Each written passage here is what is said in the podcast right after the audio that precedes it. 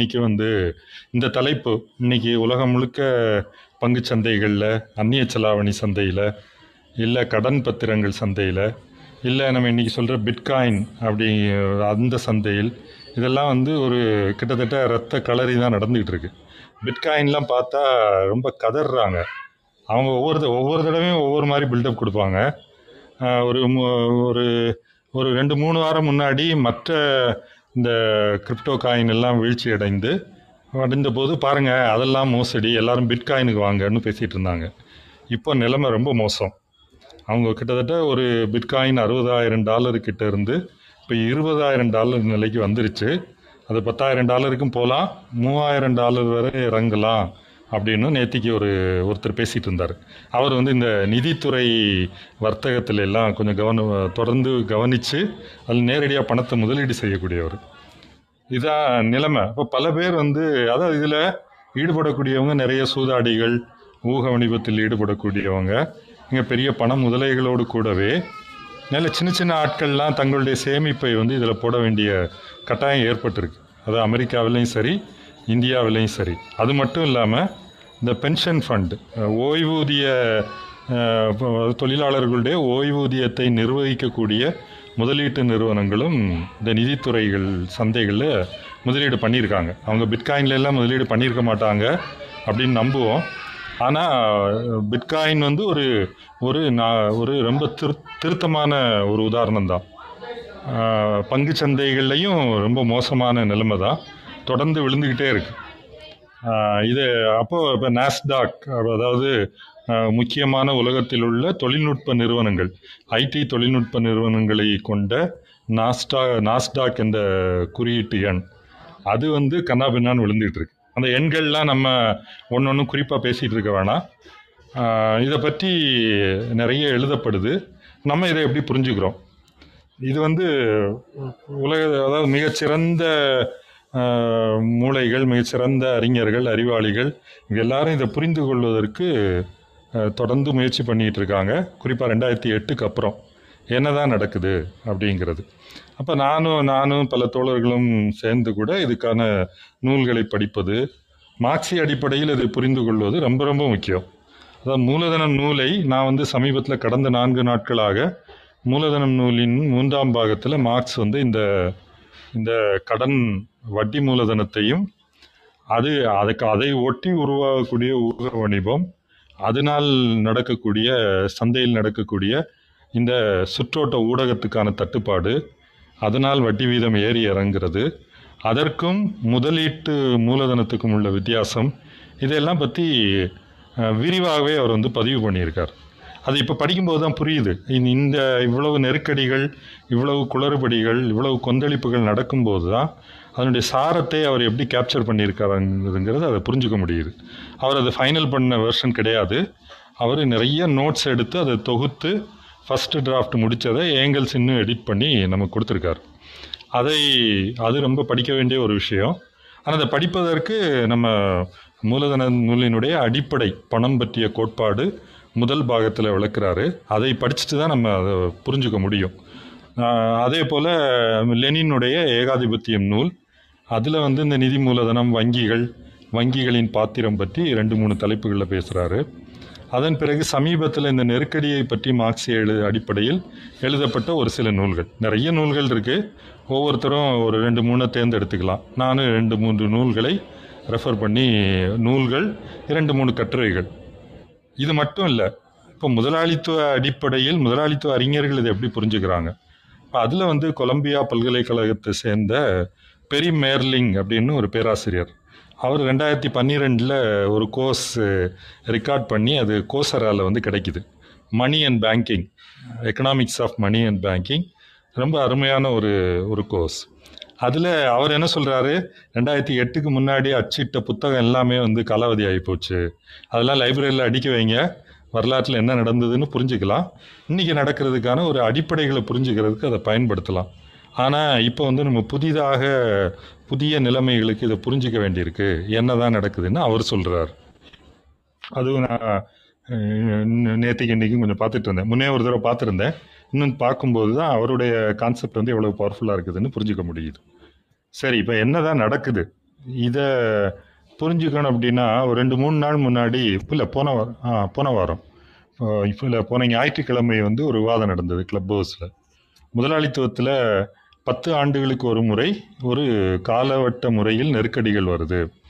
அப்படிங்கிறத க மார்க்ஸும் ஏங்கல்ஸும் வந்து அதை அவங்க அதை அப்சர்வ் பண்ணி ஆயிரத்தி எண்ணூற்றி இருபத்தி ஏழு முப்பத்தி ஏழு நாற்பத்தி ஏழு அறுபத்தி ஏழு இப்படின்னு பத்து பத்து ஆண்டுகளில் நெருக்கடி வந்ததை அவங்க பதிவு பண்ணியிருக்காங்க. இப்போ அவங்க என்ன இந்த நெருக்கடி ஏன் வருது? அதனுடைய மெக்கானிசம் என்ன? அது எல்லாத்தையும் அனலைஸ் பண்ணிவிட்டு இது தவிர்க்க முடியாதது அப்படிங்கிற ஒரு முடிவுக்கு வராங்க. அப்போ அதுக்கப்புறம் என்ன நடக்குது? பத்து ஆண்டுகளுக்கு ஒரு தடவைன்னா இன்னும் அடிக்கடி நடக்க ஆரம்பிக்குது. அது கால குறுகுவது மட்டும் இல்லாமல் ஒரு பண்பு ரீதியான மாற்றமும் நடக்குது. குறிப்பாக வந்து இருபதாம் நூற்றாண்டின் ஆரம்பத்தில் முதலாளித்துவமே வந்து ஒரு போட்டி முதலாளித்துவம் அப்படின்னு பல பேர் அதாவது சின்ன சின்ன நிறுவனங்கள் அது ஒரு மீடியம் சைஸ் நிறுவனங்கள் சந்தையில் போட்டியிடுவதற்கு பதிலாக ஒவ்வொரு துறையிலையும் வந்து ஒரு சில நிறுவனங்கள் கையில் கட்டுப்பாடு போகிறது அது தொ- தொழில்துறையில் மட்டும் இல்லை வங்கிகளும் வந்து ஒரு சில வங்கிகள் மிக பிரம்மாண்டமான வங்கிகளாக ஒவ்வொரு நாட்டிலையும் உருவெடுப்பது. இப்போ இப்போ வந்து ஒரு குவாலிட்டேட்டிவாக ஒரு சேஞ்ச் வருது. இதில் பார்த்தீங்கன்னா ஆயிரத்தி தொள்ளாயிரத்தி பதிமூணில் தான் அமெரிக்காவில் ஒரு ரிசர்வ் வங்கியை உருவாக்குறாங்க. அது வரைக்கும் அவங்களுக்கு சென்ட்ரல் பேங்கே கிடையாது. ஆயிரத்தி தொள்ளாயிரத்தி பதிமூணில் அதுக்காக ஒரு சட்டம் போட்டு ஃபெடரல் ரிசர்வ் அப்படின்னு ஒன்று உருவாக்குறாங்க. பன்னிரெண்டு ரீஜனல் ரிசர்வ் வங்கிகளுடைய கூட்டு தான் அந்த ஃபெடரல் ரிசர்வ் இங்கிலாந்தில் என்ன வேறொரு பர்பஸுக்காக ஆயிரத்தி அறுநூற்றி தொண்ணூற்றி மூணுலேயே பேங்க் ஆஃப் இங்கிலாந்து உருவாக்கப்படுது. அது அந்த நாட்டினுடைய டீஃபால்ட்டாக மத்திய வங்கியாக செயல்படுது. அப்போ இருபதாம் நூற்றாண்டில் மத்திய வங்கி இல்லாமல் எந்த பொருளாதாரமும் செயல்பட முடியாது அப்படிங்கிறது. மற்ற நாடுகள்ல எல்லாம் என்ன நடந்ததுன்னு தெரியல. அமெரிக்கா இங்கிலாந்து இந்தியாவையும் நம்ம பார்க்கலாம். இந்தியாவிலையும் ரிசர்வ் வங்கி என்பது ஆயிரத்தி தொள்ளாயிரத்தி முப்பத்தி ஐந்து ரிசர்வ் பேங்க் ஆஃப் இந்தியா சட்டத்தின்படி உருவாக்கப்படுது. அப்போ இது வந்து ஒரு பண்பு ரீதியான மாற்றம். பழைய பத்து வருடத்துக்கு ஒரு தடவை நெருக்கடி அப்படின்னு புரிஞ்சுக்க முடியாது. இந்த இந்த பணத்தை நிர்வகிப்பதே வந்து ஒரு புதிய தன்மையை அடையுது. அதை நம்ம திருத்தமாக வந்து ஆயிரத்தி தொள்ளாயிரத்தி முப்பதுகளில் நம்ம பார்க்குறோம் கீனீசிய கொள்கை அதில் சென்ட்ரல் பேங்க் என்ன ரோல் ப்ளே பண்ணணும். அதுக்கப்புறம் நான் ஆயிரத்தி தொள்ளாயிரத்தி முப்பதுகளுக்கு அப்புறம் ரெண்டாம் உலகப்போர் உலகப் போர் அடுத்த பெரிய நெருக்கடி ஆயிரத்தி தொள்ளாயிரத்தி அறுபதுகளின் இறுதியில் எழுபதுகளில் ஏற்படுது. அப்போ மறுபடியும் இந்த பணத்தை நிர்வகிப்பது நிதித்துறையினுடைய ஸ்ட்ரக்சரே வந்து மாறுது. அதுக்கப்புறம் மா ஒரு மிகப்பெரிய மாற்றம் ஆயிரத்தி தொள்ளாயிரத்தி எழுபதுகளில் தொடங்கி இன்னைக்கு வரைக்கும் போயிட்டு இருக்கிறது அது ரெண்டாயிரத்தி எட்டில் வந்து ஒரு பெரிய பிரேக் டவுன் ஆகி அதனுடைய பின் விளைவுகள் அது என்ன மாதிரி உ- உருவெடுத்துக்கிட்டு இருக்கு அதை எப்படி சமாளிக்க சமாளிச்சிட்டு இருக்காங்கிறத நம்ம இன்னைக்கு பார்க்குறோம் இப்போ இதை பற்றி நான் நான் புரிஞ்சுக்கிட்ட அளவில் சொல்ல முயற்சி பண்ணுறேன் முக்கியமாக வந்து நவீன பொருளாதாரத்தில் ரொம்ப முக்கியமானது என்ன அப்படின்னு கேட்டால் ப்ரொடக்டிவிட்டி டெக்னாலஜி அப்படிலாம் சொல்லுவாங்க. அது உண்மைதான். ஆனால் அதை விட முக்கியமானது வந்து இந்த பணமும் பண பணவியல் கட்டமைப்பினுடைய சுற்றோட்டமும். ஏன்னா இது வந்து ஒவ்வொருத்தரும் தங்களுடைய தேவைக்கு உற்பத்தி பண்ணி அதை பயன்படுத்துறது இல்லை இது சந்தைக்கான கமாடிட்டி ப்ரொடக்ஷனாக இருக்குது அப்போ அதை சர்க்குலேட் பண்ணுறதுக்கு வந்து பணம் ரொம்ப அவசியமாக இருக்குது இப்போ இந்த பணத்தினுடைய தன்மை எப்படி மாறிட்டே வந்திருக்குது அப்படின்னா அது இந்த முதலாளித்துவ வளர்ச்சி மூலதன திரட்டல் அதனுடைய தன்மை மாறுவதற்கேற்ப இந்த பணவியல் ஸ்ட்ரக்சரை வந்து மாற வேண்டியிருக்கு. இப்போ இதுக்கு வந்து நானும் என்ன பொருளாதாரம்னு பேசினாலே ரொம்ப போர் அடிக்குது நிறைய சிக்கலாக இருக்குது. அப்படி நான் யோசித்து பார்த்து ஒரு ஒரு அனாலஜி ஒரு ஒப்பீடை வந்து யோசித்து பார்த்தேன். ஒரு ஒரு மனுஷன் இல்லை ஒரு பூதம்னு வச்சுப்போம். ஏன்னா முதலாளித்துவத்துக்கு பூதம் தான் பொருத்தமானதாக இருக்கும். இந்த பூதம் என்ன பண்ணுதுன்னா சுற்றி இருக்கிற எல்லாத்தையும் தின்னு தீக்கிறது அட்டகாசம் பண்ணுறது அது பெருகிட்டே போகுது.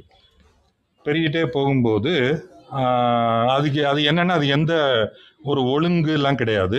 ஒரு அற கிடைச்ச கிடைச்சதை சிங்கிறது நிறைய திங்கிறது. ஒரு கட்டத்தில் அது என்ன ஆகிடுதுன்னா அஜீரணம் ஆகிடுது அப்போ அந்த பூதத்து டாக்டர்கிட்ட போய் பேசுனா உடனே நீ வந்து டெய்லி சா வயிறு ச- பிரச்சனையாக இருக்கும்போது அஜீரண மாத்திரை சாப்பிட்டுக்கணும். அப்படின்னு இந்த ஜலூசில் மாதிரி ஒரு மாத்திரை. அப்போ தினம் தினம் சாப்பாட்டோட இந்த ஜலூசில் மாத்திரையும் சாப்பிட்டுட்டே இருக்கணும். அப்போ தான் சர்க்குலேஷன் நடக்கும். அதாவது இது வந்து சர்க்குலேஷன் அப்படிங்கிறது நீங்கள் வந்து எதாவது சாப் சாப்பிட்டீங்க அப்படின்னா இப்போ மனுஷ உடல் எடுத்தது மாதிரியே பூத உடலையும் வச்சுக்கலாம்.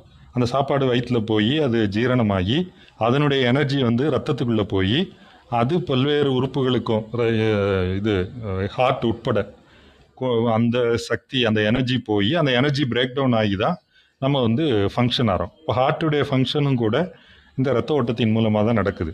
இந்த ரெண்டும் ஒன்றே ஒன்று சார்ந்தது. அந்த ரத்த ஓட்டத்தை போன்றது தான் இந்த பணத்தினுடைய ஓட்டம் அப்படின்னு நம்ம எடுத்துக்கலாம். அப்போ இந்த பண ஓட்டம் இல்லை அப்படின்னா இந்த மெட்டீரியல் எக்ஸ்சேஞ்ச் இந்த பொருள் வழி பரிவர்த்தனை வந்து நடக்காது. இப்போ இந்த பண ஓட்டம் அந்த பூதத்தினுடைய உடலில் இந்த மாதிரி ஸ்டக் ஆகிடுச்சின்னு வைங்க ஜீரணம் ஆகலை அப்படின்னா நீங்கள் அதுக்கு மருந்து போட்டுக்கிட்டே இருக்கணும். ஆனால் பூதம் மாற்று தன்னுடைய கேரக்டரை மாற்றிக்கலை திரும்பியும் இன்னும் அதிகமாக சாப்பிட்றது? நமக்கு தான் இப்போ ஜெலுசியல் கிடச்சிச்சுல்ல. இன்னும் அதிகமாக அப்படி நிறைய பேர் இருக்காங்க. வயிறு சரியில்லை அப்படின்னா ஜெலுசில் போட்டு இல்லை ஏதாவது ஒத்துக்காத சாப்பிட்டுட்டு மேலே ஜெலுசில் போடுறது. அதே மாதிரி இந்த பூதம் இன்னும் பெருத்துக்கிட்டே போகுது. இப்போ இன்னொரு கட்டத்தில் என்ன ஆகுதுன்னா பொதுவாக வரக்கூடிய நோய் இந்த இந்த எல்லா நோயும் ஒரே உடலுக்கு வருதா அப்படின்னு டாக்டர்கிட்ட தான் கேட்கணும். ஆனால் நம்ம இப்போதைக்கு ஒரு புரிதலுக்காக வச்சுக்கலாம். இப்போ என்ன ஆயிடுச்சுன்னா அதுக்கு வந்து ரத்தத்தில் போகிற எனர்ஜியை உள்வாங்கிக்க முடியல உடைக்க முடியல. அதுதான் நம்ம இது சக்கரை வியாதின்னு சொல்கிறோம் அப்போ இன்சுலின் வந்து இன்எஃபெக்டிவ் ஆகிடுச்சு இப்போ திரும்பியும் பூதன் டாக்டர் என்ன சொல்லுது அப்படின்னா உனக்கு வந்து நான் இன்சுலின் இன்ஜெக்ஷன் நீ அப்பப்போ போட்டுக்கணும். சாப்பிட்றதுக்கு முன்னாடிலாம் இன்சுலின் இன்ஜெக்ஷன் போட்டுக்கணும். அது அது போட்ட பிறகும் எதுவும் நிலைமை எதுவும் மாறல. இன்னும் ஆட்டம் அதிகமாகுது. சுற்றி உள்ள அழிவுகள் வந்து அதிகமாகிட்டே போகுது. ஓகேவா அடுத்தது யாரோ டிஸ்பேரிட்டி ஓகே போயிட்டே இருக்கும்போது மறுபடியும் இது நான் ஒவ்வொன்றுக்கும் இந்த ஒவ்வொரு பீரியடையும் நம்ம ஒப்பிட்டு பார்க்கலாம். எப்படி முதலாளித்துவம் மாறி வந்திருக்குன்னு. இப்போ ஒரு கட்டத்தில் அதுக்கு வந்து ஹை ப்ரெஷர் நடந்தால் வந்து மூச்சு வாங்குது. ஆக்டிவாக செயல்பட முடியல. டாக்டர்கிட்ட போனால் அதை மாதிரியே ஒரு ரெண்டு மூணு நாலு பூ ரெண்டு மூணு பூதங்கள் இருக்குது அதுகளுக்குள்ள சண்டையும் நடக்குது ஏற்கனவே. இந்த சண்டை போடுற பூதங்கள்லாம் ஒரே பெட்டில் தான் பக்கத்து பக்கத்தில் படுத்திருக்க வேண்டிய நிலைமை இருக்குது கடைசி இவங்கெல்லாம் ஒரு கட்டத்தில் ஒன்றா சேர்ந்துக்க வேண்டியிருக்கு. நம்ம தனித்தனியாக சண்டை போட்டால் வேலைக்கு ஆகாது. நம்மலாம் ஒன்றா சேர்ந்துப்போம். ஏன்னா வந்து கொஞ்சம் ஆரோக்கியமாக திட்டமிட்டு வாழக்கூடிய சில கோஷ்டிகள் வந்து உருவாகி வருது. அதுங்க வந்து நம்மளை காலி பண்ணி விட்டுடுன்னு சொல்லிட்டு இந்த பூதங்கள்லாம் ஒன்றா சேர்ந்து பழைய இதே வந்து தொடருது. இந்த த எ- எழுந்து வரக்கூடியவங்களை எல்லாத்தையும் வீழ்த்துறது அடித்து அடிக்கிறது நொறுக்கிறது இந்த வேலையை செய்யுது. ஆனாலும் இந்த ஊதி பருத்து போய் ரத்தத்தில் கொழுப்பு அதிகமாகிடுச்சு சக்கரை வியாதி இருக்குது அடுத்தது நம்ம ஏற்கனவே பார்த்த மாதிரி சாப்பிட்டது வந்து ஜீரணமாகாது. இப்படிலாம் இருக்கும்போது ஒரு கட்டத்தில் ஹார்ட் அட்டாக் வந்துருச்சு ஒரு பூதத்துக்கு. ஹார்ட் அட்டாக் வந்து அதை வந்து பெட்டில் வச்சு அதை பராமரிக்கிறதுக்கு சுற்றி உள்ள பணியாளர்கள் வச்சு தான் பராமரிச்சிட்ருக்காங்க இன்னும் ஒரு பத்து வருஷம் கழிச்சு இன்னொரு தலைமை பூதத்துக்கும் ஹார்ட் அட்டாக் அதுவும் படுத்த படுக்க தான். ஆனால் அது எப்படி உயிரோடு இருக்குதுன்னா அதுக்கு பணிவிடை செய்யக்கூடிய இந்த ஆரோக்கியமான சில மனிதர்கள் தான் அதை வந்து உயிரோடு வச்சுட்டு இருக்காங்க இப்போ அதுக்கு இந்த மனிதர்கள் வந்து ஸ்ட்ராங்காக வளர்ந்துக்கிட்டு இருக்காங்க இப்போ இந்த பூதத்தை நம்ம நம்மளை என்னை- நம்ம என்னைக்கு வேணாலும் காலி பண்ணி கு- குழியில் இழுத்து போட்டுருவாங்கன்னு பூதத்துக்கு தெரியுது. ஆனால் மனிதர்களை தள்ளி விட்டால் வந்து விட்டாலும் செத்து போகணும். கூட வச்சுருந்தாலும் அவங்க வந்து நம்மளை காலி பண்ணிவிடுவாங்க இந்த இழுபறியில் இந்த பூதம் வந்து சிக்கிக்கிட்டு இருக்கு அப்படின்னு இன்றைக்கி முதலாளித்துவத்தை புரிஞ்சுக்கலாம். எதுக்காக இது சொல்கிறேன் அப்படின்னா இது வெறும் வந்து திரும்ப திரும்ப ஒரே விஷயம் நடக்கல. இது ரொம்ப ரொம்ப மோசமாக ரொம்ப ரொம்ப உலகத்தையே நசுக்கிக்கிட்டு இருக்கக்கூடிய ஒரு விஷயமா சுற்றி வந்து எல்லாத்தையும் தின்னு அழிக்கக்கூடிய ஒரு விஷயமா இருக்குது. செத்து போகக்கூடிய இடத்துலையும் இருக்குது எப்போ கிட்னி ஃபெயில் ஆகும்? எப்போ வந்து ஹார்ட் நின்று போகும்? அப்புறம் இந்த வென்டிலேட்டர் வைக்கிறது ஹார்ட்டில் ஸ்டண்ட் வச்சாங்களா இல்லையா? இப்படிப்பட்ட நிலைமையில தான் இதுங்க ஓடிட்டு இருக்கு இது இதை இது ரொம்ப இதை இது ஏன் அப்படி புரிஞ்சுக்க வேண்டியிருக்கு அப்படின்னா இந்த அமெரிக்க ஃபெடரல் ரிசர்வ் என்ன பண்ணுது? இல்லை இந்தியாவில் ரிசர்வ் வங்கி என்ன பண்ணுது? இதெல்லாம் பார்த்தோம் அப்படின்னா இவங்கெல்லாம் உள்ளே உட்காந்து அந்த பம்ப் பண்ணி எப்படியாவது உள்ள ரத்தத்தை வந்து ஓட வச்சுக்கிட்டே இருக்கணும். அதை தான் முயற்சி பண்ணிகிட்டு இருக்காங்க உள்ளுக்குள்ளே ரெகுலராக இயங்குகிற உறுப்புகள் எல்லாமே வந்து மல் ஃபங்க்ஷன் ஆயிடுச்சு. இப்படி தான் வந்து இயங்க வைக்க முடியுது. இதை ஒரு மிகப்பெரிய அளவில் செய்திருப்பது தான் ரெண்டாயிரத்தி எட்டுலேருந்து அதுக்கான ஒரே ஒரு டேட்டா மட்டும் நான் சொல்கிறேன் ரெண்டாயிரத்தி எட்டுக்கு முன்னாடி அமெரிக்க ஃபெடரல் ரிசர்வனுடைய பேலன்ஸ் ஷீட் அதாவது அது என்ன பண்ணோம் அப்படின்னா ஒரு அதுக்கு முன்னாடி போனோன்னா அந்த கதை ஏன் அது அப்படி பண்ணுதுங்கிற கதைக்கு போனோம். ஆனால் அமெரிக்க அரசினுடைய கடன் பத்திரங்களை தன்னுடைய சொத்தாக வச்சுட்டு அதற்கு எதிராக டாலர்களை வந்து வெளியிட்டிருக்கோம். சுருக்கமாக அப்படின்னு சொன்னான் அது வந்து ஒரு எண்ணூறு பில்லியன் டாலர் தான் அதனுடைய மொத்த ஒட்டுமொத்த பேலன்ஸ் ஷீட் இருக்குது இப்போ ரெண்டாயிரத்தி எட்டில் வந்து ஹார்ட் அட்டாக் வந்த பிறகு அது என்ன பண்ணுது அப்படின்னா சந்தையிலிருந்து கண்ணா மிகப்பெரிய அளவில் அரசு கடன் பத்திரங்களை மட்டும் இல்லை சொல்லப்போனால் அரசு கடன் பத்திரங்கள் வாங்குறதை குறைச்சிட்டு தனியார் கடன் பத்திரங்கள் அதாவது தனியார் க நிறுவனங்கள் பல்வேறு வடிவங்களில் வெளியிட்டிருந்த கடன் பத்திரங்களெல்லாம் வாங்கி அதுக்கு பதிலாக பணத்தை வந்து மார்க்கெட்டுக்குள்ளே வெளியிட்டிருக்கு. இது எங்கே போச்சு அப்படின்னா ஒரு ரெண்டாயிரத்தி பதிமூணு பதினாலில் மூணு ட்ரில்லியன் டாலர் மூன்றரை ட்ரில்லியன் டாலர் வரைக்கும் போயிடுச்சு. அதோட விட்டு போச்சா. சரி இனிமேல் நம்ம குறைச்சிப்போம். இது வந்து ஏதோ ஒரு ஒரு ரொம்ப அசாதாரணமான நிலைமைக்கு அதை பண்ணினோம். இப்படியே தாக்கு பிடிக்க முடியாது. இதை வந்து நம்ம குறைச்சிட்டே வரணும். இனிமேல் இந்த இந்த கடன் பத்திரங்கள்லாம் வாங்கக்கூடாது. தனியாருக்கு நம்ம எதுக்கு பணத்தை அள்ளி அள்ளி கொடுக்கணும்னு சொல்லிட்டு அதை குறைக்க பண்ண முயற்சி பண்ணால் குறைக்க முடியல. மறுபடியும் இந்த கொரோனா லாக்டவுன் வருது. மறுபடியும் அதை ஏற்றி வந்து இன்றைக்கி வந்து எட்டு ட்ரில்லியன் டாலர் வந்து அந்த அமெரிக்க ஃபெடரல் ரிசர்வுடைய பேலன்ஸ் இருக்குது ஒரு பக்கம். அந்த எட்டு ட்ரில்லியன் டாலர் வந்து அமெரிக்க டாலர் பணமாகவும் இல்லை கடன் ச- பணமாகவும் மார்க்கெட்டில் வந்து சுற்றி ஓடுது. பெரும்பான்மையான பணம் பங்கு சந்தைகள்லையும் உலகம் முழுக்க நீங்கள் இந்திய பங்கு சந்தை ஏற்றதையும் இறங்குனதையும் இதோட இதோட இணைச்சி வந்து பார்க்கலாம். ரெண்டாயிரத்தி எட்டுல இருந்தே அமெரிக்காவில் எப்பெல்லாம் வந்து இவன் டாலருடைய டாலர் வெளியீட்டை அதிகமாக்குறானோ பங்கு சந்தை வந்து இங்கே ஏறும். அது முக்கியமான ஒரு டிரைவர் அதுக்காக நம்ம ஆளுங்களும் அதுக்காக பல வகை பல்வேறு சேமிப்புகளை பங்குச்சந்தைக்குள்ளே கொண்டு வர்ற வேலையையும் மோடி போன்ற ஆட்கள் பண்ணியிருக்காங்க. இந்த டிமானிட்டைசேஷன் டெபாசிட்டுக்கு வந்து வட்டியை ரொம்ப குறைவாக வைக்கிறது. இன்றைக்கி நீங்கள் டெபாசிட்டில் பணம் போட்டு வச்சுருந்தீங்கன்னா ஒரு வருஷம் கழித்து பணத்தை எடுத்தால் வாங்கும் சக்தி குறைவான பணத்தை தான் எடுக்க முடியும். ஏன்னா இன்ஃப்ளேஷன் வந்து வட்டி விகிதத்தை விட அதிகமாக இருக்குது இதெல்லாம் இதெல்லாம் இந்த ஸ்ட்ரக்சரலாகவே இருக்கிற பிரச்சனை. அப்போ ஓரளவு அதிகமாக பணம் சேமிக்கக்கூடியவங்க தொழிலாளர்கள் அதாவது அதிக வருமானம் பெறக்கூடிய ஐடி ஊழியர்கள் இல்லை ஒரு கார்ப்பரேட்டில் நல்லா சம்பாதிக்கக்கூடியவங்க இல்லை ஒரு சிறு தொழில் செய்யக்கூடியவங்க இவங்கெல்லாம் ஸ்டாக் மார்க்கெட்டுக்குள்ளே போயிட்டாங்க. நேரடியாக இன்வெஸ்ட் பண்ணுறது அல்லது மியூச்சுவல் ஃபண்டில் போடுறது. ஏற்கனவே சொன்ன மாதிரி வந்து நேஷ்னல் பென்ஷன் ஸ்கீம் அப்படின்னு போட்டு அந்த பணமும் ஏதோ ஒரு இப்போ பென்ஷன் ஸ்கீமாக இருக்கட்டும் எல்ஐசியுடைய பணமாக இருக்கட்டும் அதே போல் பிஎஃப் பணமாக இருக்கட்டும் இதெல்லாம் ஒரு குறிப்பிட்ட அளவு வந்து பங்குச்சந்தைக்குள்ளே தள்ளிக்கிட்டே இருக்கான். இப்போ இந்த பங்குச்சந்தை என்பதை இயக்குவதே இந்த பணவியல் கொள்கையாக இருக்கு. பண அமெரிக்க பணவியல் கொள்கை தான் இது முக்கியமாக வந்து டிரைவ் பண்ணுறதா இருக்குது அதுக்கு பின்னாடி இந்த இந்த நெருப்புக்குள்ளே தீனி போடுற மாதிரி இந்த யாகத்தில் கொட்டுவாங்களே அது மாதிரி எல்லாத்தையும் கொட்டிக்கிட்டே இருக்கிறாங்க இவங்க. இவங்களுடைய நலனுக்கு நலனுக்காக. இப்போ நீங்கள் இந்த கிளப் ஹவுஸ்லேயே வந்து இந்த பங்குச்சந்தை பற்றி விவாதிக்கக்கூடிய கிளப் இருக்குது நானும் ஒரு ஒருத்தரை வந்து ஃபாலோ பண்ணுறேன் அவர் சொன்னதை தான் நான் பிட்காயின் பற்றி ஷேர் பண்ணேன். அவர் வந்து ஐயப்பன் ஒருத்தர் நிஃப்டி வர்த்தகம் அப்படிங்கிற தலைப்பில் நடத்துகிறார் அவர் வந்து ரொம்ப தெளிவாக சொல்கிறாரு இது வந்து நிச்சயமாக இப்போ இருக்கிற நிலைமையிலேருந்து குறைந்தபட்சம் இருபது முப்பது நாற்பது சதவீதம் வரை கீழே போகும். எப்போ போய் நிற்கும்லாம் தெரியாது. இன்னும் நாலஞ்சு வருஷம் இது வந்து கீழ் கீழ்நோக்கிய திசையில் தான் இருக்கும். பங்குச்சந்தையை பற்றி மட்டும்தான் அவர் பேசுகிறார் அவர் தினசரி பங்குகளை வாங்கி விற்று அதன் மூலமாக பணம் சம்பாதிக்கக்கூடிய ஒரு முறையில் இருக்கக்கூடியவர். அந்த அளவிலிருந்து அவர் பேசுகிறார் இது இந்த அப்போ பங்குச்சந்தையில் பிரச்சனைனா நமக்கு என்ன? அப்படின்னா பங்குச்சந்தையுடைய பணமும் அதே பணம் தான் பங்குச்சந்தைக்கு தனி பணம் இதுக்கு தனி பணம்னு இருக்கிறது இப்போ இந்த ரெண்டும் வந்து நிறைய ஓவர்லேப் ஆகிட்டே இருக்குது இப்போ இது போல் அமெரிக்காவில் வட்டி விகிதத்தை ஏற்றுறாங்க அப்படின்னு ரிசர்வ் வங்கி வந்து இந்தியாவில் வட்டி விகிதத்தை ஏற்றிருச்சு எத்தனை ஒரு நாற்பது சதவீத புள்ளி அதாவது பாயிண்ட் ஃபோர் வந்து ஏற்றுனாங்க அப்புறம் ஒரு ஐம்பது சதவீத புள்ளி அரை சதவீதத்தை வந்து ஏற்றுனாங்க உடனே வந்து ஸ்டேட் பேங்கு ஹெச்டிஎஃப்சி ஐசிஐசி இவங்கெல்லாம் வந்து வீட்டு கடனுடைய வ- வட்டியை வந்து ஏற்றிட்டாங்க அதே போல் யாராவது பிஸ்னஸ்க்கு கடன் வாங்க போனாலும் இனிமேல் அதிக வட்டிக்கு தான் கடன் வாங்கணும். அப்போ இந்த பங்குச்சந்தை சூதாடிகளுக்காக இவங்க வட்டி வீதத்தை ஏற்றினாலும் அது நீண்ட காலத்தில் அதாவது கடன்லேயே ரெண்டு வகை இருக்குது ஒன்று வந்து குறுகிய கால கடன். இந்த குறுகிய கால கடனில் தான் இவங்க கடன் வாங்கி இந்த பங்குச்சந்தையில் ரொட்டேட் பண்ணுவாங்க. அந்த வட்டி வீதத்தை தான் இப்போ பொதுவாக இந்த ரிசர்வ் வங்கியோ அமெரிக்க ஃபெடரல் ரிசர்வோ தீர்மானிக்கிறது.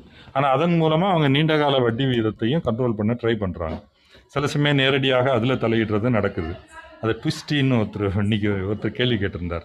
அதாவது நீங்கள் வந்து ஷார்ட் டேர்ம் குறுகிய கால வட்டி வீதத்தை மட்டும் கட்டுப்படுத்தாமல் நீண்ட கால கடன்களையும் வாங்கி விற்பதன் மூலமாக நீண்ட கால வட்டி வீதத்தை இன்ஃப்ளூயன்ஸ் பண்ணுறது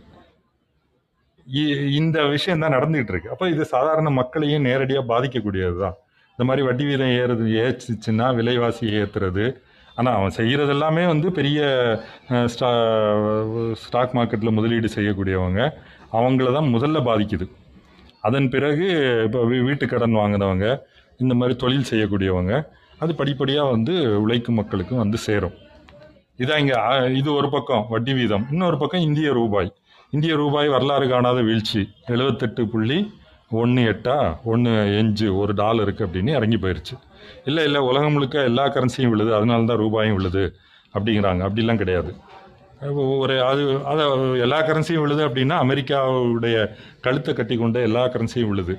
அதில் வந்து சுயேட்சையான நிற்கக்கூடிய கரன்சிகள் வந்து தாக்கு பிடிக்குது முக்கியமாக சீன நாணயம் வந்து கடந்த ஐந்து ஆண்டுகள் எடுத்தோம் அப்படின்னா அதனுடைய ஸ்ட- மதிப்பு வந்து அதிகரிச்சிருக்கு. இந்திய ரூபாயுடைய மதிப்பு வீழ்ந்திருக்கு. கிட்டத்தட்ட ஒரு இரு இருபத்தோரு சதவீதம். சீன நாணயத்தின் மதிப்பு ஒரு பத்து பதினைந்து சதவீதம் வந்து அதிகரிச்சிருக்கு. இதுதான் ட்ரெண்டு இப்போ ஜப்பானிய எண் ஜப்பான் எண்ணெலாம் வந்து அமெரிக்காவுக்கு அமெரிக்காவை ஒட்டி ஓடக்கூடிய ஒரு ஒரு ஒரு பூதம் தான் அது. அதனுடைய ம மதிப்பு வந்து தொடர்ந்து விழுந்துக்கிட்டே இருக்குது நூற்றி முப்பது ஒரு டாலருக்கு நூற்றி முப்பது நூற்றி முப்பத்தஞ்சுன்னு வெளியே கீழே போயிட்டே இருக்குது எங்கே போய் நிற்கிதுன்னு தெரியல. அப்போ இப்படி வந்து உலகம் முழுக்க ஒரு பிடித்து ஆட்டக்கூடிய இது என்ன அப்படின்னா எது வந்து பொருளாதாரத்துக்கு சப்போர்ட்டாக இருக்குமோ இருக்கணுமோ அதுவே முதலாளித்துவ பொருளாதாரத்தில் ஆதிக்கம் செலுத்தக்கூடியதாக மாறுது. உலகத்திலேயே யார் வந்து ரொம்ப புத்திசாலி ரொம்ப திறமையானவர் அப்படின்னா வாரன் பஃபர்ட். இல்லை இங்கே வந்து அசோக் ஜுன்ஜுன்வாலா அப்படிம்பாங்க. ஏன் அப்படின்னா அவங்க தான் ரொம்ப திறமையாக எதில் எங்கே முதலீடு பண்ணி எங்கே பணம் சம்பாதிக்கலாம்னு அப்படின்னு அவங்க கணிக்கிறாங்களாம். இப்போ உண்மையிலே நீங்கள் வந்து எந்த பொருள் வந்து நல்லா விற்கும் அதை எவ்வளவு தொழில்நுட்பத்தை பயன்படுத்தி மலிவாக உற்பத்தி செய்யலாம் அப்படிலாம் அப்படிலாம் திட்டமிட்டு முதலாளித்துவத்தினுடைய பழைய முதலாளித்துவத்தில் அப்படி செயல்படக்கூடிய முதலாளிகள் கையில் லாபம் போய் சேர்றதில்ல. இது வந்து இந்த நிதித்துறை சூதாடிகளுக்கு அது லெனின் நூறு ஆண்டுகளுக்கு முன்னே சொல்கிறாரு சொல்லப்போனால் ஏங்கல்ஸ் வந்து அதுக்கு ஒரு இருபது ஆண்டுகளுக்கு முன்னாடி எழுதியிருக்காரு. யார் கையில் பணம் போய் சேருது அப்படின்னா யார் வந்து நிதித்துறை சூதாட்டத்தில் ரொம்ப திறமையாக இருக்கிறாங்க. அப்போ இந்த அரசுகளும் மத்திய வங்கிகளும் என்ன செய்யுது அப்படின்னா இந்த சூதாட்டத்துக்கு நீங்கள் முட்டு கொடுக்கணும். அதாவது கொடுக்கணும் அப்படின்னா ஏதோ வர்க்க நலனுக்காக வர்க்க பாசத்துக்காக அவங்க செய்கிறாங்க அப்போ சூதாட்டத்துக்கு முட்டு கொடுப்பது தான் முதலாளித்துவத்துக்கு முட்டு கொடுப்பது. இந்த சூதாட்டம் இல்லாமல் முதலாளித்துவம் கிடையாது. இப்போ என்ன நான் சொன்ன அதே உதாரணம் தான். நீங்கள் ப்ரெஷர் மாத்திரை போடலைன்னா ஹார்ட் அட்டாக் வந்து செத்து போயிடுவார். கரெக்டாக அதே மாதிரி ஹார்ட்டில் வந்து இதே மாதிரி நீங்கள் வந்து இது போட வேண்டியிருக்கு சுகர் மாத்திரை போட வேண்டியிருக்கு ஜீரணம் போட வேண்டியிருக்கு இதெல்லாம் பண்ணிக்கிட்டே தான் இருக்குது இப்போ இந்த பூதம் உயிர் வாழணுனாலே இதெல்லாம் செய்யணும். அப்போ இது ஏதோ வந்து இவங்கெல்லாம் சதித்திட்டம் பண்ணி இப்படி பண்ணிட்டாங்க அப்படின்னு இல்லை. இது இது இப்படி தான் இருக்க முடியும் இந்த பூதம். இந்த பூதத்தை அடித்து காலி பண்ணிவிட்டு ஒழுங்காக எப்படி வந்து ஒரு முறையான ஒரு திட்டமிடப்பட்ட உற்பத்திக்கு அதாவது சோசியலிசத்துக்கு போவதை தவிர நீங்கள் முதலாளித்துவம் கையில் எந்த தீர்வும் இல்லை. இது வந்து இது ஊதி பெருத்து போச்சு. என்ன சொல்லுவாங்களே வாழை தலையை வால் ஆட்டுறது அப்படின்னு. தலையை விட வால் வந்து பல மடங்கு பிரம்மாண்டமாக பருத்து நிற்கிது உலக ஜிடிபி வந்து எண்பது ட்ரில்லியன் டாலர் தொண்ணூறு ட்ரில்லியன் டாலர் அப்படின்னா இந்த நிதித்துறை சர்க்குலேஷன் டிரான்சாக்ஷன் வந்து பல நூறு ட்ரில்லியன் டாலரில் இருக்குது இப்போ ஃபாரின் எக்ஸ்சேஞ்ச் டிரான்சாக்ஷன்லாம் எடுத்தீங்கன்னா அவ்வளோ போகுது தினம் தினம். எவ்வளோ எதுக்கு இவ்வளோ நடக்குது? அவ்வளோ பொருள் உற்பத்தி ஆகிறதில்ல ஆனால் இவங்க வந்து இந்த ஊக வணிபம் இந்த சூதாட்டத்தில் இதை அதெல்லாம் செய்தால் தான் நீங்கள் இந்த பொருள் உற்பத்தியை சஸ்டெயின் பண்ண முடியும். இப்போ இந்த நெருக்கடிகளும் கூட ஒரு தன்மை மாறி இருக்குது நான் முன்னாடி சொன்னேன். அதை பற்றியும் தொடர்ந்து பேசலாம். இது ஒரு ஒரு சிக்கலான டாப்பிக்கு ஆனால் அது புரிஞ்சுக்கிறது வந்து ரொம்ப அவசியமாக இருக்குது இதை வந்து இப்போ உதாரணம் பெரி பெரி மேர்லிங்க என்ன சொல்கிறாருன்னா இது புரிஞ்சுக்கிட்டா தான் நம்ம வந்து சரியான கொள்கை முடிவு எடுக்க முடியும். இதுக்கு வந்து என்ன மாதிரியான தீர்வுகள்னு நம்ம பேச முடியும்னு அவர் பேசுகிறாரு ஆனால் இதுக்கு மேலே இன்னும் எவ்வளோ வீங்கிட்டே போகும்? அதாவது சா சாப்பாட்டுக்காக ரத்த ஓட்டம் இருக்கணும். ஆனால் ரத்த ஓட்டத்துக்காகவே ச ரத்த ஓட்டமே வந்து டாமினேட் பண்ணுது. உடம்பெல்லாம் வீங்கி போயிடுச்சு. அப்படின்னா என்ன பண்ண முடியும் அதை? அந்த நிலைமையில் நம்ம வந்து நிற்கிறோம் இது இதில் வந்து அமெரிக்கா ஒரு வரலாற்று காரணத்துக்காக அது வந்து ஒரு குறிப்பிட்ட இடத்துல உட்காந்துருக்கு இன்றைக்கி அதனுடைய பலம் எல்லாம் வத்தி போய் அது வெறும் ஊழசதை மட்டும்தான் மிஞ்சி நிற்கிது அந்த ஊழசதைக்குள்ளே வச்சுட்டு அது இன்னும் வந்து அராஜகம் பண்ணிகிட்டு இருக்குது. அராஜகம்னா இந்த சென்ஸ் ஒரு வன்முறை உலகம் முழுக்க குழப்பம் போர்களை உண்டாக்குறது. ஏன்னா அதுக்கு பழைய நினப்பு. நம்ம நூறு வருஷம் முன்னாடி நம்ம எப்படி இருந்தோம்? அதே நினப்பிலேயே அந்த இந்த சினிமா வில்லன்லாம் கிளைமேக்ஸ் வரும்போது அதன் வீரியம் அதிகமாகும். ஆனால் எல்லாம் வந்து அடிபட்டு நோஞ்சானதாக இருப்பார். அப்படி வந்து அமெரிக்கா வந்து உலகத்தையே வந்து ஒரு அழிவு பாதையில் தள்ளி கொண்டு போயிட்டுருக்கு. இதை என்ன செய்ய போகிறோம் இதை எப்படி வந்து எதை நோக்கி போக போகுது? இந்த அரசின் தலைவர்கள் இந்த மத்திய வங்கிகளின் கவர்னர்கள் இவங்க எல்லாம் வந்து இவங்க என்ன சொல்கிறாங்கன்னா இப்போ உதாரணமாக பிடிஆர் பழனிவேல் தியாகராஜன் வந்து ஒரு இந்த இந்த ஃப்ரண்ட் லைன் இதழில் ஒரு பேட்டி கொடுத்துருக்கார். அவர் என்ன சொல்கிறாருன்னா ரெண்டாயிரத்தி எட்டுக்கு அப்புறம் மானிட்டரி பாலிசிஸ் டெட் நீங்கள் வந்து இந்த சென்ட்ரல் பேங்க்கு பணவியல் கொள்கை அதன் மூலமாக பொருளாதாரத்தை நிர்வகிக்கிறதெல்லாம் செத்து போச்சு. ஏதோ ஒன்று பண்ணிகிட்ருக்காங்க இருக்காங்க. அவங்க என்ன பண்ணுறாங்களோ அது பொருளாதாரத்தின் மேல் உண்மையான பொருளாதாரத்தின் மேல் தாக்கம் செலுத்துறது இல்லை அங்கே போடுற பணம் எல்லாமே வந்து இதுக்குள்ளேயே சுற்றி சுற்றி வருது. எதுக்குள்ளேயே இந்த நிதி சந்தைக்குள்ளேயே அதை வந்து ஊறி பெருக்க வைக்குது. அதனுடைய பக்க விளைவாக வந்து உண்மை பொருளாதாரம் ரொம்ப மோசமாக பாதிக்கப்படுது. அப்போ எதை செய்து எந்த பக்க விளைவுகளை ஏற்படுத்துவது அப்படின்னு ரொம்ப ரொம்ப ரொம்ப ஒரு ஒரு டெர்மினல் கண்டிஷனில் இருக்குது. அது தானாக வந்து சாகாது. தானாக செத்துச்சு அப்படின்னா இன்னும் மோசம். அப்போ இது பல மார்க்சிய தோழர்கள் சோசியலிசம் பற்றி எழுதுபவர்கள் சொல்வது போல் இது வந்து சோசியலிசம் அல்லது காட்டு முன்னாடித்தனம் அப்படிங்கிற இடத்துல தான் கொண்டு வந்து விட்டுருக்கு. இல்லை ஒரே அடியாக அழித்து காலி பண்ணிடுமா அப்படிங்கிற இடத்துல நிற்கிறோம் தோழர். இப்போ இந்த டாலர் வட்டி வீதம் என்பது இது ஏதோ வந்து நம்ம பொருளாதார பேப்பரில் சில பேர் படிக்கிறாங்க. இதில் சூதாடிகள் பேசிகிட்டு இருக்காங்க அப்படிங்கிறது இல்லை. இது ஒவ்வொருடைய வாழ்க்கையோடும் இந்த ஒட்டுமொத்த மனித சமூகத்தினுடைய நீடிப்புக்குமே வந்து ஒரு சவாலாக மாறி நிற்கக்கூடிய ஒரு ஒரு மிகப்பெரிய நோயாக வளர்ந்து நிற்குது இந்த நோயே வந்து அந்த உடலோடு சேர்ந்தது. இந்த பூதத்தோடு சேர்ந்தது. இந்த பூதத்தை நோயை மட்டும் கண குணப்படுத்தி பூதத்தை சா சாதுவாக்கிடலாம் அப்படின்னா இல்லை. பூதம் அப்படி தான் இருக்குது. அந்த பூதத்தை என்ன பண்ண போகிறோம் அதை காலி பண்ணணுமா? அதான் இன்றைக்கி நம்ம முன்னாடி இருக்கிற கேள்வி. இதை பற்றி நிறைய நூல்கள் இருக்குது இப்போ சேகரம் தொழில் கூட இருபத்தி ஒன்றாம் நூற்றாண்டில் சோசலிசம் அப்படிங்கிற நூல் பற்றி படித்ததாக சொல்லியிருந்தார். தொழில் நீங்கள் அது பற்றி கூட கொஞ்சம் சில விவரங்களை பகிர்ந்துக்குங்க. தொடர்ந்து பேசலாம் தோழர்.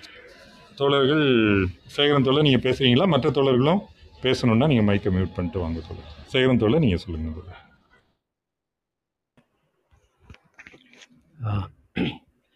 வணக்கம் தோழர்களே.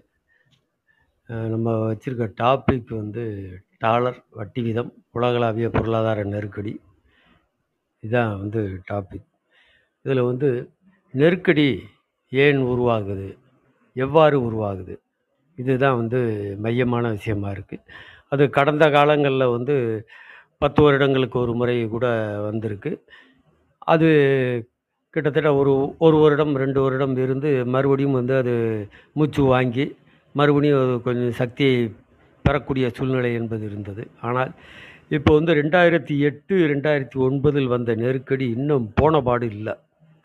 அப்போ இந்த நெருக்கடி தீ- தீவிரமாக தொடர்ந்து வந்து கொண்டே இருக்கிறது. பொருளாதாரத்தில் மந்தமும் அதே போல் இது டாலர் வீழ்ச்சி வரைக்கும் அது வந்து நின்றுச்சு. டாலரோட மதிப்பு வீழ்ச்சி வரைக்கும் அது வந்துச்சு.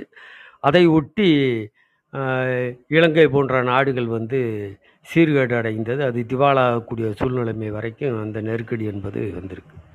இப்போ இந்த ஒட்டுமொத்தமான உலகளாவிய இந்த நெருக்கடி சம்மந்தப்பட்ட விஷயங்களை நம்ம இன்னும் நிறையா கற்றுக்கொள்ள வேண்டியிருக்கு படிக்க வேண்டியிருக்கு. ஆனாலும் இந்த தொழில்துறை நெருக்கடி என்ன எப்படி அது உருவாகுது என்பதற்கான ஆஹ், தோழர் மார்க்ஸோட அடிப்படையில் ஒரு சில விஷயங்களை மட்டும் இங்கே சொல்லலாம்னு நினைக்கிறேன். என்ன அப்படின்னா ஒரு முதலாளிகளுடைய இயல்பு என்ன? அதே போல் இந்த சந்தை எவ்வாறு இயங்குகிறது?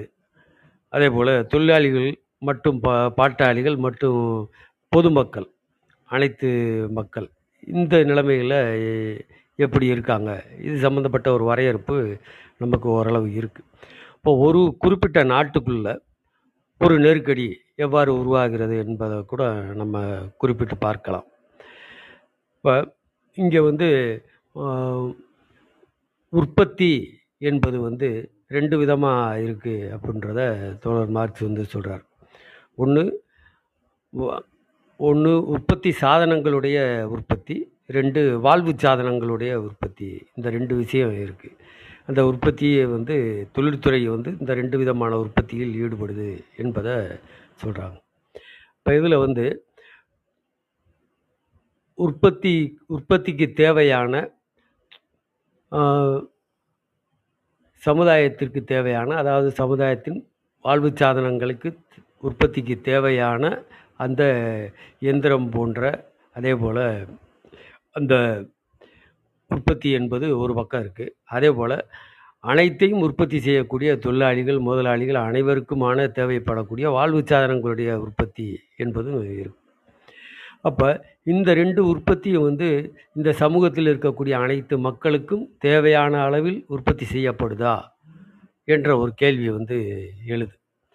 தேவையான அளவில் உற்பத்தி செய்யப்படுதான்னா அது வந்து ஒரு கேள்விக்குரிய விஷயம்தான் ஏன்னா அது முழுமையாக முதலாளித்துவம் வந்து அதை முழுமையாக எவ்வளவு தேவைப்படும் எவ்வளவு உற்பத்தி செய்ய வேண்டும் என்ற அட்டவணைக்குள் அவங்க போவதில்லை திட்டமிடுவதும் கிடையாது என்பதை தான் நம்ம பார்க்குறோம். அப்போ இவங்க என்ன செய்கிறாங்க மானாங்கண்ணியாக மனம் போன போக்கில் உபரி மதிப்பை கைப்பற்ற வேண்டும் என்ற அடிப்படையில் இவங்க வந்து தங்களுடைய உற்பத்தியை ஈடுபடுத்துகிறாங்க ஈடுபடுறாங்க. இப்போ ஒரே தொழில்துறையில் பல முதலாளிகள் வந்து உற்பத்தியில் ஈடுபடுவதும் இருக்குது என்பதை தான் பார்க்குறோம். அதுக்குள்ளேயும் போட்டி என்பது இருக்குது அப்போ மக்களுடைய தேவை என்ன? ஒட்டுமொத்த மக்கள் தொகைக்கு என்ன தேவை? அவர்களுக்கான வாழ்வு சாதனங்களை எவ்வா எவ்வளவு உற்பத்தி செய்ய வேண்டும்? என்ற திட்டமிடுதல் இல்லாத ஒரு விஷயத்தின் காரணமாக இங்கே வந்து அபரிமிதமான உற்பத்தி என்பதும் நடக்கிறது. அது ஒட்டுமொத்த சமுதாயத்துக்கும் அது போதுமானதா என்றால் அதுவும் கிடையாது. அங்கேயே ஒரு முரண்பாடு என்பது இருக்கு. ஆனால் சந்தையில் என்ன விற்க வேண்டும்? சந்தைக்கு என்ன ச- தன்னுடைய சரக்கு சந்தையில் விற்குமா என்ற அடிப்படையில் தான் வந்து அவர்கள் பார்க்கிறார்கள். அதன் அடிப்படையில் அது தனக்கு உபரி மதிப்பை தேடி தருமா? லாபத்தை தேடி தருமா? லாப வீதத்தை உயர்த்தி தருமா? என்ற அடிப்படையில் தான் அவர்கள் வந்து உற்பத்தியில் ஈடுபடுகிறார்கள் என்பதையும் நம்ம பார்க்குறோம். அப்போ இந்த உற்பத்தி உபரி மதிப்பு தேவை என்ற அடிப்படையில் அந்த உற்பத்தி என்பது ஒரு திட்டமிடப்படாத முறையில் அதீதமாக உற்பத்தி என்பது நடத்தப்படுவது என்பது சமூகத்தின் தேவைகளை கணக்கில் எடுத்துக்கொள்ளாமல் வைப்பதன் காரணமாக உற்பத்தி தேங்குவது ஒரு பக்கம் அந்த வாழ்வு சாதனங்கள் கிடைக்காமல் மக்கள் இயங்குவதும் இருக்கிறது. இன்னொரு பக்கம் இந்த உற்பத்தி தேங்குவதும் இருக்கிறது. அப்போ இதற்கு இடையில் இருக்கக்கூடிய முரண்பாடுகள் வந்து பல வகைப்பட்ட முரண்பாடுகள் இருக்குது அதாவது அதாவது தேவையின் சுருக்கம் என்ற அடிப்படையிலையும் இருக்குது அதாவது உற்பத்தி பெருக்கம் என்ற அடிப்படையிலும் இருக்குது ரெண்டு விஷயமும் அங்கே இருக்குது அப்போ இந்த தேவையை பூர்த்தி செய்ய பூர்த்தி செய்வதற்கு மேலும் அதிக உற்பத்தி அமித அமித உற்பத்தி ஏற்பட்டால் அது ந சந்தையில் என்ன விளைவை ஏற்படுத்தும்னா அங்கே வந்து இவர்களுடைய உற்பத்தி விலையை விட குறைவான விலைக்கு விற்று தள்ள வேண்டிய ஒரு சூழ்நிலை என்பது உருவாகும் என்பது இருக்கு. ஆனால் அப்படி செய்தாலும் கூட விற்பதற்கான சூ சாதகமான சூழ்நிலை இல்லை என்ற நிலைமை வரும்போது ஒரு குறிப்பிட்ட நீடித்த காலத்திற்கு இந்த தேக்கம் என்பது இருக்கும்போது அங்கே வந்து நெருக்கடி என்பது ஏற்படுகிறது. இது மக்களுடைய வாங்கும் சக்தி குறைவதற்கான பல்வேறு வித விஷயங்களும் இந்த உபரி மதிப்பை பெறுவதற்காக இவர்கள் செய்யக்கூடிய வேலைகளும் இந்த உற்பத்தி தேக்கத்துக்கு காரணமாக அமைகிறது என்பதையும் நம்ம பார்க்கலாம். இந்த அடிப்படையில் தான் வந்து தொழில்துறையில் நெருக்கடி இந்த தொழில்துறை நெருக்கடி வந்து நிதித்துறை நெருக்கடியும் உடனே கொண்டு வருகிறது என்பதையும் நம்ம பார்க்கலாம். இந்த அடிப்படையில் தான் ஒரு குறிப்பிட்ட நாட்டில் ஒரு நெருக்கடி ஒரு உருவாதற்கான ஒரு சாத்தியக்கூறு என்ற அடிப்படையில் இந்த விஷயங்களை நம்ம பார்க்கலாம். இது ஒரு விஷயம்.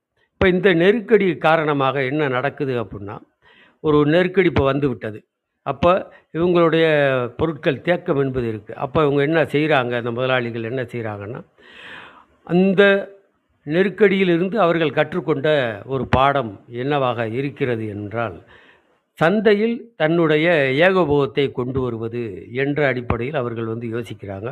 அப்படி யோசிக்கும்போது மற்ற தொழில்களை அதே அதே துறையில் இருக்கக்கூடிய தொழிலாக இருந்தாலும் சரி வேறு துறையில் இருக்கக்கூடிய தொழிலாக இருந்தாலும் சரி அதை வந்து கேப்சர் செய்வது தன் கைவசப்படுத்துவது என்ற அடிப்படையில் அந்த வேலைகளை செய்வாங்க. அப்போ அந்த தொழில்துறையில் இருக்கக்கூடிய போட்டியை குறைப்பதற்காக ஒரு போராட்டத்தை அவர்கள் செய்கிறார்கள் என்பதை பார்க்குறோம். அப்படி செய்யும்போது அங்கே தொழிலாளிகளுடைய வேலை வாய்ப்பு என்பது பறிபோகக்கூடிய ஒரு சூழ்நிலைமையும் இருக்கிறது. அதுவும் ஒரு கூடுதலான ஒரு நெருக்கடிக்கு அங்கே கொண்டு வரும் என்பதையும் நம்ம பார்க்கலாம். அப்போ இது தோழர் லெனின் சொன்ன அடிப்படையில் அங்கே ஏகபோகங்களாக முதலாளிகள் வந்து ஏகபோகங்களாக மாறுகிற ஒரு சூழ்நிலை என்பதும் இருக்குது அந்த ஏகபோகங்களும் கூட பல்வேறு விதமான தங்கள் அதாவது அதாவது தங்களுடைய உற்பத்திக்கு தேவையான கச்சா பொருட்கள் முதலிட்ட அந்த என்ற அடிப்படையில் அவர்கள் கூட்டு சேர்ந்து கொள்வது. என்ற அடிப்படையிலும் அவர்கள் வந்து மூலதனம் வந்து குவியப்படுவது. ஒரு கு ஒரு இடத்தில் குவிமயமாக அது மூலதனம் குவிவது என்ற விஷயத்தை நோக்கி அது போய் சேர்கிறது. அவ்வாறு குவியும் போது இந்த வங்கிகள் மற்ற அது நிதி நிதி சம்பந்தப்பட்ட அந்த நிறுவனங்கள் எல்லாம் அதனை பயன்படுத்தி கொள்வதற்கான பல்வேறு வசதி வாய்ப்புகளும் இருக்கிறது என்பதையும் பார்க்குறோம். அப்போ ஒரு துறையில் நெருக்கடி ஏற்படும் போது இன்னொரு துறையையும் சேர்த்து அது பாதிக்கும் என்ற அடிப்படையில் இரண்டும் பரஸ்பரமான நெருக்கடிகளை பகிர்ந்து கொள்கின்றன என்ற விஷயமாகவும் அது இருக்கிறது என்பதையும் நம்ம பார்க்கலாம். இது ஒரு ஒரு நாட்டுக்குள் நடக்கக்கூடிய விஷயமாக இருக்குது அப்போ இது அமெரிக்காவில் ஏற்படக்கூடிய ஏற்பட்டிருந்த அந்த ஒரு பபிள்ஸ் ரெண்டாயிரத்தி எட்டு ஒன்பதில் வெடித்த அந்த நெருக்கடி என்பது உலகம் முழுமைக்கும் எவ்வாறு அது தாக்கியது என்பதை பார்க்கணும்னா அது சர்வாம்ச ரீதியாக சர்வதேச ரீதியாக அந்த டாலர் கொண்டு வை- வைத்திருக்கக்கூடிய அந்த ஒரு விஷயமாகத்தான் அது இருக்கிறது என்பதையும் நம்ம பார்க்கலாம். இப்போ இந்த டாலரை பொறுத்த வரைக்கும் அமெரிக்கா என்ன செய்கிறாங்க அப்படின்னா அவங்க பல்வேறு நாடுகளில் வந்து இற- இறக்குமதி செய்கிறாங்க பொருட்களை. அங்கே வந்து தொழில்துறை என்பது கிட்டத்தட்ட கடந்த காலத்தை விட குறைவான வளர்ச்சி தான் பெற்றிருக்கு. குறைவான உற்பத்தியை தான் செய்கிறார்கள் என்ற அடிப்படையில் பல்வேறு பொருட்களையும் அந்த சமூகத்துக்கு தேவையான அனைத்து பொருட்களையும் இறக்குமதி செய்வது என்பதில் கிட்டத்தட்ட சீனாவிலிருந்து மட்டும் ஒரு நாற்பது சதத்துக்கும் அதிகமான இறக்குமதியை அவர்கள் வைத்திருக்கிறார்கள் என்பதையும் பார்க்கலாம். அதுபோல் இந்தியாவிலிருந்து இறக்குமதி செய்கிறாங்க அப்போ இவங்க வந்து என்ன இந்த இற அவங்க ஏற்றுமதி செய்யக்கூடிய இந்த நாடுகள் சீனா இந்தியா இன்னும் பல்வேறு நாடுகள் வந்து ஏற்றுமதி செய்து அமெரிக்காவுக்கு. ஏற்றுமதி செய்யும்போது அந்த அவர்கள் ஏற்றுமதி செய்யக்கூடிய பணத்தை வந்து எக்ஸ்சேஞ்சு மூலமாக மாற்றிக்கொள்வது அல்லது அவர்களுக்கு கடன் கொடுப்பது அமெரிக்காவுக்கு கடன் கொடுப்பது என்ற அடிப்படையில் அங்கிருந்து கடன் பத்திரங்களை இவர்கள் பெற்றுக்கொண்டு அவர்கள் வந்து வைத்திருக்கிறார்கள் என்பதையும் பார்க்குறோம். அதே போல் அந்த டாலரில் வந்து உலக நாடுகளுக்கு கடன் கொடுப்பது என்ற விஷயமும் அமெரிக்காவும் அது அதன் அந்த ஏகாதிபத்தியத்தின் தலைமையில் இருக்கக்கூடிய ஐஎம்எஃப் உலக வங்கி போன்ற நிறுவனங்களும் அந்த கடன் கொடுப்பது. எங்கேயாவது ஒரு தனிப்பட்ட நபருக்கு அந்த நிதி நிறுவனங்கள் கடன் கொடுத்திருக்கிறதா என்று பார்த்தோமானால் எனக்கு தெரிஞ்ச வரைக்கும் இல்லைன்னு தான் நான் நினைக்கிறேன். ஏன்னா எவ்வளவு பகாசுரமான பெரிய முதலாளியாக இருந்தாலும் ஐஎம்எஃப்ட கடன் வாங்க முடியுமா? இது ஒரு கேள்வி. அவர்கள் வந்து ஒரு நாடுகளுக்கு தான் கடன் தருகிறார்கள் என்பதையும் பார்க்குறோம். அந்த நாடுகளுக்கு கடன் தருவதற்கான பல்வேறு நிபந்தனைகளை அவர்கள் போடுகிறார்கள் என்பதையும் பார்க்குறோம். அந்த கடன் கொடுத்து அதன் மூலமாக செ செலவிடப்படக்கூடிய விஷயங்களில் கூட அவர்கள் வந்து ஒரு ஆட்டையை போடுறாங்க.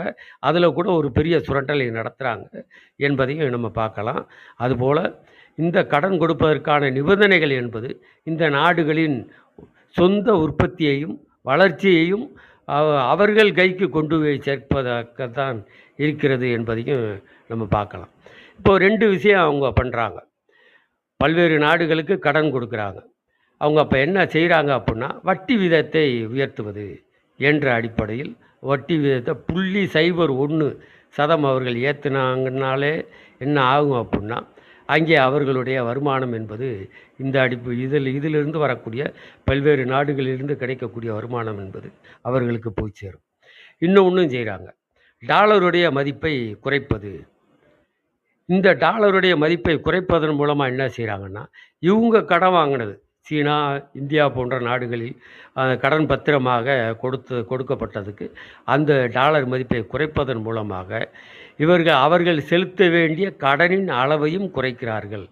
என்பது ரெண்டு விதமான வருமானத்தையும் அவர்கள் பெற்றுக்கொள்கிறார்கள் என்பதையும் நம்ம பார்க்கலாம். இந்த விஷயங்களின் அடிப்படையில் தான் நம்ம இது எனக்கு புரிந்த வரைக்கும் இந்த விஷயங்கள் இருக்குது அதற்கு மேலும் நம்ம தோழர்கள் வந்து விவாதிப்பதின் அடிப்படையில் நம்ம விஷயங்களை மேலும் கொண்டு போகலாம் தான் சொல்லுகிறேன் தோழர். வாய்ப்புக்கு நன்றி தோழர். மிக்க நன்றி தோழர். அடிப்படையான பல விஷயங்களை தோழர் விளக்குனாரு. மற்ற தோழர்கள் பேசுகிறீங்களா தோழர் பேசுறதுன்னா நீங்கள் மைக் அன்மியூட் பண்ணிட்டு பேசுங்க தோழர். கார்கி தோழர் சதாசிவம் தோழர் தளபதி தோழர். ஆ நான் பேசலாமா? ஆ சொல்லுங்க சொல்லுங்க தோழர். ஆ ரெண்டு தொழிலும் ரொம்ப அருமையாக விளக்குனீங்க. நான் நான் என்னுடைய பார்வை இதில் ஒரு கொஞ்சம் வித்தியாசமாக இருக்கலாம். என்னுடைய இது என்னென்னா ரெண்டாயிரத்தி எட்டு ஒம்பது நெருக்கடி அல்லது அதற்கு முன்னாடி தொண்ணூறுகளில் அவங்க வந்து வெளியே வர்றதுக்காக முயற்சி பண்ண முயற்சி அது எல்லாமே வந்து ஏறக்குறைய தோல்வியில் தான் அமெரிக்காவுக்கு முடிஞ்சிருக்குது. அமெரிக்கா வந்து விழுந்துக்கிட்டு தான் இருக்குது. அது வந்து ரெண்டாயிரத்தி பன்னிரெண்டு தேர்தலே வந்து அவங்களுடைய ஒபாமாவுடைய தேர்தலில் போய் வந்து அவரை வந்து மிரட்டினாங்க. யார் மிரட்டினாங்கன்னு சொன்னால் கோல்டு மைனிங் முதலாளிகள் வந்து மிரட்டினாங்க. ஸோ அவர் வந்து ஒரு மார்ஜினில் தான் அதில் ஜெயிக்க முடிஞ்சது. ரெண்டாயிரத்தி பதினாறில் ட்ரம்ப் வரும்போது கூட அன்றைக்கி நைட்டே பார்த்தீங்கன்னா நியூயார்க் டைம்ஸில் வந்து நான் பார்த்தேன். மைன்ஸோட இது வந்து இறங்கி விழ ஆரம்பிச்சிருச்சு. ஸோ அதுக்கு அடுத்த நாளே வந்து இங்கே வந்து டிமான்டைசேஷனை வந்து அறிவிக்கிறாங்க. ஜிஎஸ்டி அடுத்த ஆறு மாதத்தில் கொண்டு வராங்க. இது எல்லாமே ஒரு ஒரு ஒரு தொடர் நிகழ்வு. இந்த தொடர் நிகழ்வில் என்ன நடக்கு அப்படின்னு கேட்டிங்கன்னா நம்ம வாங்கின கடன் பத்திரங்கள் அதாவது தங்கத்தில் நம்ம முதலீடு பண்ண நம்ம இந்தியாவோ இந்தியாவை சேர்ந்தவரோட முதலீடு பண்ண விஷயங்கள் எல்லாமே வந்து இன்னைக்கு வந்து அங்கே வந்து அவங்களோட ஒரு எட்டாவது முக்கிய எட்டாவது அல்லது மூணாவது முக்கியமான இதாக வந்து கோல்டு மைன்ஸ் வந்து இருக்குது. உற்பத்தி துறையை பொறுத்த பார்த்ததில் பார்த்தா. உற்பத்தி துறையிலேருந்து அவங்க விலகிட்டாங்க அப்படின்னு எடுத்துக்கிட்டால் கூட அவங்க இந்த உண்மை பொருளாதாரத்துக்கு போக வேண்டியது இருக்குது. இந்த உண்மை பொருளாதாரத்துக்கு போக வேண்டிய கட்டாயம் அவங்களுக்கு இருக்கிறதுனால இப்போ போனால் தான் அவங்க தப்பிக்க முடியுங்கிறதுனால அதனுடைய விளைவை வந்து இந்தியா மாதிரியான வளரும் நாடுகள் அல்லது அவங்களுக்கு சப்ளை பண்ணக்கூடிய அல்லது அவங்களுக்கு உழைப்பு சக்தியை வழங்கக்கூடிய நாடுகள் வந்து ஏற்றுக்க வேண்டிய கட்டாயத்தில் வந்து இருக்கிறோம் அப்படிங்கிறதும் முக்கியம். அதனுடைய பலனை தான் இன்றைக்கி வந்து நம்ம அனுபவிச்சுட்டு இருக்கிறோம். உலக கீழே கிழக்கு நாடுகள் அதாவது இவங்களுக்காக வேலை செய்து கொடுக்கக்கூடிய அவுட் சோர்சிங் பண்ணக்கூடிய எல்லா நாடுகளுமே வந்து அதனுடைய பலனை அனுபவிச்சுட்டு இருக்கிறாங்க. இன்னொரு முக்கியமான விஷயத்தை என்ன தவற விடுறாங்க அப்படின்னு கேட்டிங்கன்னா சர்வீஸ் செக்டர் வந்து அதனுடைய எண்டுக்கு வந்துக்கிட்டு இருக்குது. அதாவது விற்பனை அல்லது சாஃப்ட்வேர் சாஃப்ட்வேர் துறை இது எல்லாமே வந்து ஆர்டிஃபிஷியல் இன்டெலிஜென்ஸு இது மாதிரி நுண்ணறிவுத்துறை எல்லாமே வளர வளர இன்னும் வந்து அதற்கான மனித வளம் அப்படிங்கிறது வந்து தேவைப்படாது. இவ்வளோ இவ்வளோ அதிகமாக தேவைப்படாது. அப்போ வந்து ஆட்குறைப்பு எல்லாமே நடக்கும். சம்பள குறைப்பு எல்லாமே நடக்க ஆரம்பிச்சிடும் அப்போ வந்து இந்தியா போன்ற நாடுகளில் இது வந்து எக்ஸஸாக இருக்கிற ஹியூமன் ஒர்க்ஸை வந்து ஜிஎஸ்டி போன்ற நடைமுறை வந்து என்ன செய்ய வைக்கும்னா இப்போ வளர்ந்த மாநிலங்களை வந்து வளர்ச்சி அடையாத மாநிலங்களை நோக்கி நிதி மூலதனம் ஓட ஆரம்பிக்கும். அது ஓட ஆரம்பிக்கும் போது ஹிந்தி தெரிஞ்சிருக்கணும் அல்லது இந்துத்துவா செட்டு இப்படி மக்களை போலரைஸ் பண்ணக்கூடிய அவ்வளோ வேலைகளும் வந்து நடக்க ஆரம்பிக்கும். அப்போ வந்து என்ன நடக்கும்? இன்னைக்கு நம்ம பார்த்துட்டுலேருந்து ரிவர்ஸான ஒரு விஷயம் நடந்து ஒரு ஒரு தொழில்துறை வளர்ச்சி அப்படிங்கிறது நடக்கவும் வாய்ப்பு இருக்குது அது வந்து ஒரு சாதி கட்டமைப்பில் ஒரு இருக்கத்தை குலைக்கவும் வாய்ப்பு வாய்ப்பு தான் இருக்குது வாய்ப்பு இருக்க தான் செய்யுது. ஆனால் இதுவே எல்லாம் வளர்ச்சியை கொண்டு வந்துருமா அப்படின்னா அப்படி இல்லை. ஏன்னா இன்னைக்கு வந்து இந்தியாவுக்குள்ளே மட்டும் முதலாளித்துவம் இல்லை. அது வந்து உலக அளவில் அது க கட்டுண்டு கிடக்கிறதுனால அதில் நம்ம என்ன நம்மளுடைய உற்பத்தி துறை என்ன ரோல் ப்ளே பண்ணிட முடியும்? நம்ம போட்டி போட்ட முடியுமா? இல்லை நம்ம வந்து இன்னைக்கு ஹூண்டா யார் கொண்டு வந்தது? அல்லது நிசானை யார் கொண்டு வந்ததுன்னு பேசிட்டு இருக்கிற காலகட்டத்தில் நம்ம இந்தியாவில் இருக்க ஒரு டிவிஎஸ்ஸோ அல்லது பஜாஜோ அல்லது வேறு யாரோ வந்து அவங்களோட போட்டி போட்டுலாம் ஜெயிச்சிட முடியாது இன்னைக்கு. இன்றைக்கி வந்து அவங்க அவங்களுடைய கை ஓங்கி இருக்கக்கூடிய காலகட்டத்தில் அல்லது அவங்களையும் தாண்டி வேறு யாராவது வருவாங்களா அப்படிங்கிற காலகட்டத்துக்கு நம்ம போய்கிட்டு இருக்கிறோம். இன்றைக்கி வந்து இதை சுச்சுவேஷன் இன்னும் உள்ள இது என்ன அடுத்து என்ன நடக்கும்னு நான் எதிர்பார்க்குறேன் அப்படின்னு கேட்டால் இந்த தொழில்துறை நெருக்கடியில் அமெரிக்கா வந்து ரெண்டாயிரத்தி பதினாறுல இருந்து இந்தியாவை வந்து குறி வச்சிருக்காங்க. இன்னைக்கு ரொம்ப உதாரணமாக நான் சொல்றதுன்னா டிமானிட்டைசேஷன் அறிவிக்கப்பட்ட அன்னைக்கு நடு முழுக்க வந்து நகைக்கடை ஃபுல்லாக இயங்கிச்சுது. பழைய நோட்டுகள் ஃபுல்லாக மாற்றினாங்க இது முடிஞ்ச பிறகு அதுக்கப்புறம் வந்து எல்லாத்தையும் ஸ்ட்ரிக்டன் பண்ணாங்க. இன்னைக்கு வந்து இதனுடைய பலனை நம்ம அனுபவிக்கிறோம் அப்படின்னு சொன்னால் கொஞ்சம் கொஞ்சம் வந்து நமக்கு வந்து பிரீத்திங் ஸ்பேஸ் கொடுப்பாங்க. கொடுத்துட்டு நம்மளுக்கு வந்து ஓகே பரவாயில்ல நம்ம தேறிட்டோம் அப்படிங்கிற இதை வச்சு ரெண்டாயிரத்தி இருபத்தி நாலில் இருக்க இருக்கக்கூடிய ஆட்சியாளர்களே திரும்ப தொடரவும் வாய்ப்பு இருக்குது. வாய்ப்பு இருக்குது. இப்படி நடந்துச்சுன்னா அவங்க வந்து திரும்ப தங்களை சரி பண்ணிக்கிட்டு போக வாய்ப்பு இருக்குது ஆனால் ஆனால் இதில் இன்னொரு சிக்கல் என்ன வருதுன்னா சீனா போன்ற நாடுகள் வளர்ந்துக்கிட்டு இருக்காங்கன்னு தோழர் சிவகுமாரோட சொன்னார். ஆனால் அவங்களும் வந்து ஏற்றுமதியில் நான் சொல்ல ஒரு பதினைந்து ஆண்டுக்கு முன்னாடி உள்ள புள்ளி வரும் இப்போ மாறி இருக்கலாம். அவங்களும் ஏற்றுமதியில் பெரும்பாலும் அமெரிக்காவை சார்ந்து தான் இருக்கிறாங்க. அதுலேருந்து கொஞ்சம் விலகி இப்போது ஆப்பிரிக்காவில் சில பகுதிகளையும் தென் அமெரிக்க நாடுகளிலேயே அமெரிக்காவுடைய மேற்கு தென்பகுதியில் மெக்சிகோவுக்கும் போக ஆரம்பிச்சிருக்காங்க. அப்படி போகும்போது அவங்க வந்து ஒரு ஏகாதிபத்தியமாக வளர்வதற்கான வாய்ப்புகளும் இருக்குங்கிறத நம்ம மறுக்க முடியாது. நம்ம வந்து ஒரு சோசியலிச இதில் அவங்க இருக்காங்க அப்படின்னா கூட வந்து ஒரு சமூக ஏகாதிபத்தியமாக அவங்க வளர்வதற்கு வாய்ப்புகளும் இருக்குங்கிறதையும் நம்ம மறுக்க முடியாது. நன்றி.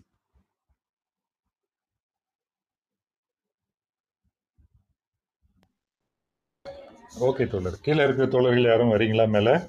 ஆ தோழர் மகிழ் தோழர் ஃபோன் ஃபோன் பேசிட்டு இருக்காருன்னு நினைக்கிறேன். தோழர் பேச முடியுமா?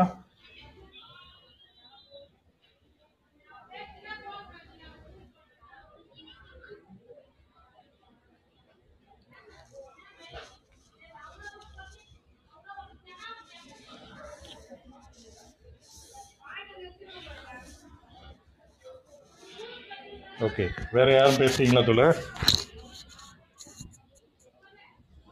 இது திரும்ப திரும்ப நாங்களே தான் பேசிகிட்டு இருப்போம்.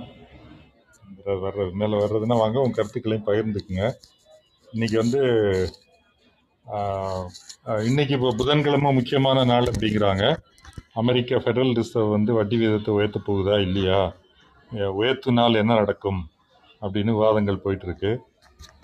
ஜப்பான் அதே மாதிரி ஐரோப்பிய மத்திய வங்கியும் இன்றைக்கி கூட போகுது. இப்போ முக்கியமாக இந்த ஐரோப்பிய ஒன்றியம் அமெரிக்கா ஜப்பான் பிரிட்டன் இந்த நான்கும் வந்து பெரிய பொருளாதாரங்களாக இருக்குது ஒரு ஏகாதிபத்திய ஸ்ட்ரக்சர் அவங்க தான் அதை வந்து பராமரிக்கிறாங்க அமெரிக்கா தலைமையில். இப்போ இதில் சீனா வந்து என்னவா போகுது எப்படி போகுது அது பெரிய டிபேட் நடந்துக்கிட்டு இருக்கு. இன்றைக்கி வந்து இப்போ தைமூர் ரஹ்மான் ஒரு பாகிஸ்தான் ஆய்வாளர் இருக்கார். அவர் மார்க்சிய ஒரு கட்சியுடைய பொதுச் செயலாளரும் கூட. அவர் ஆய்வு பண்ணியிருக்கார் பிஹெச்சி கூட பண்ணியிருக்கார். அந்த கிளாஸ் ஸ்ட்ரக்சர் இன் பாகிஸ்தான் பாகிஸ்தானில் வர்க்க கட்டமைப்பு அப்படின்னு ஒரு நூல் கூட தமிழ்லேயும் மொழிபெயர்த்து வெளியிட்டிருக்காங்க. அவர் இன்னைக்கு ஒரு க- இது வந்து ஷேர் பண்ணியிருக்கார். பெரிய பொருளாதாரங்கள் எல்லாவற்றிலையும் சீனாவில் மட்டும்தான் இன்ஃப்ளேஷன் வந்து குறைஞ்சிட்டு போகுது. இப்போ அதுக்காக மற்ற நாடுகள்லாம் வட்டி விகிதத்தை உயர்த்திட்டு இருக்கும்போது சீன வங்கி சீன மத்திய வங்கி அவங்க வந்து சீன மக்கள் வங்கி அப்படின்னு சொல்கிறாங்க பீப்புள்ஸ் பேங்க் ஆஃப் சைனா வட்டி விகிதத்தை குறைக்குது. நீங்கள் வந்து பொருளாதாரத்துக்கு நம்ம வந்து ஸ்டிமுலஸ் கொடுக்கணும். கடன்லாம் நிறைய கொடுங்க அப்படின்னு அந்த அரசாங்கம் பேசிக்கிட்டு இருக்கு. அப்போது இது கொஞ்சம் ஒரு ஒரு பண்பு ரீதியான வித்தியாசம். இப்போ தோழர்கள் வந்து அதாவது முதலாளித்துவ நாடு வளர்ந்தால் ஏகாதிபத்தியம் தான் ஏன்னா ஏதோ சொல்லுவாங்களே ஆணைக்கு அது சரியாக பழமொழி தெரியல இருந்தாலும் சொல்கிறேன் ஆணைக்கு அறம்னா கு- குதிரைக்கு குதிரை குர்றமா? இல்லை குதிரைக்கு குர்றம்னா ஆணைக்கு அறம்னு பழமொழி வந்து சொல்ல முடியாது. அப்போ அந்த ஒரு ஒரு காங்கிரீட்டாக என்ன நடந்துக்கிட்டு இருக்குது நைன்டி ஆயிரத்தி தொள்ளாயிரத்தி எண்பதுகள்ல இருந்தே தோ- அதாவது பொதுவாக நம்ம ஊரில் இருக்கக்கூடிய ரொம்ப புலமை வாய்ந்த தோ தோழர்கள் குழுக்கள் அவங்கெல்லாம் வந்து உலகத்துக்கே அவங்க தான் தீர்ப்பு சொல்லுவாங்க. சீனா என்னவா இருக்குது சோவியத் யூனியன் என்னவா இருக்குது கியூபா என்னவா இருக்குது வெனிசுவாலையில் சாவேஸ் எப்படிப்பட்டவர்? ஆனால் இவ் இவங்க நம்ம நம்ம நாட்டுக்குள்ளே என்ன செய்கிறோங்கிறது ஒரு பெரிய கேள்விக்குறியாக இருக்குது அது இருக்கட்டும். சரி அதுக்காக நீங்கள் வந்து க- கருத்து சொல்லக்கூடாது அப்படின்னா நிச்சயமாக சொல்லலாம். கடுமையாக வந்து ஆய்வு பண்ணணும். இந்த பழைய அதே விஷயங்களை திருப்பி திருப்பி தாளித்து போட்டு அதையே நூறு வருஷத்துக்கு முன்னாடி லெனின் வந்து ஏகபோகங்கள் உருவாவது ஏகபோ தொழில்துறை ஏகபோகமும் வங்கி ஏகபோகமும் இணைந்து நிதி மூலதனம் உருவானது அப்புறம் மூலதன ஏற்றுமதி உலகம் வந்து ஏகாதிபத்தியங்களுக்கிடையே பங்கிடப்படுவது என்று ஒரு ஏகாதிபத்தியத்துக்கான ஒரு வரையறை இருக்குது இப்போது சீனா ஒரு ஏகாதிபத்தியம் அப்படின்னு நம்ம சொன்னோம் அப்படின்னா உலகம் வந்து எப்படி பங்கிடப்பட்டிருந்தது? இல்லை இப்போ எப்படி பங்கிடப்பட்டிருக்கு? ரெண்டாயிரத்தி பத்து வரைக்கும். இல்லை சீனா ஏகாதிபத்தியம் ஆவதற்கு முன்ன வரைக்கும். இல்லை தொண்ணூற்றி அஞ்சில் ரெண்டாயிரத்தில். எந்தெந்த ஏகாதிபத்தியங்கள் உலகத்தை தங்களுக்குள் பங்கிட பங்கிட்டு கொண்டிருக்கு அப்படின்னு பேசணும்.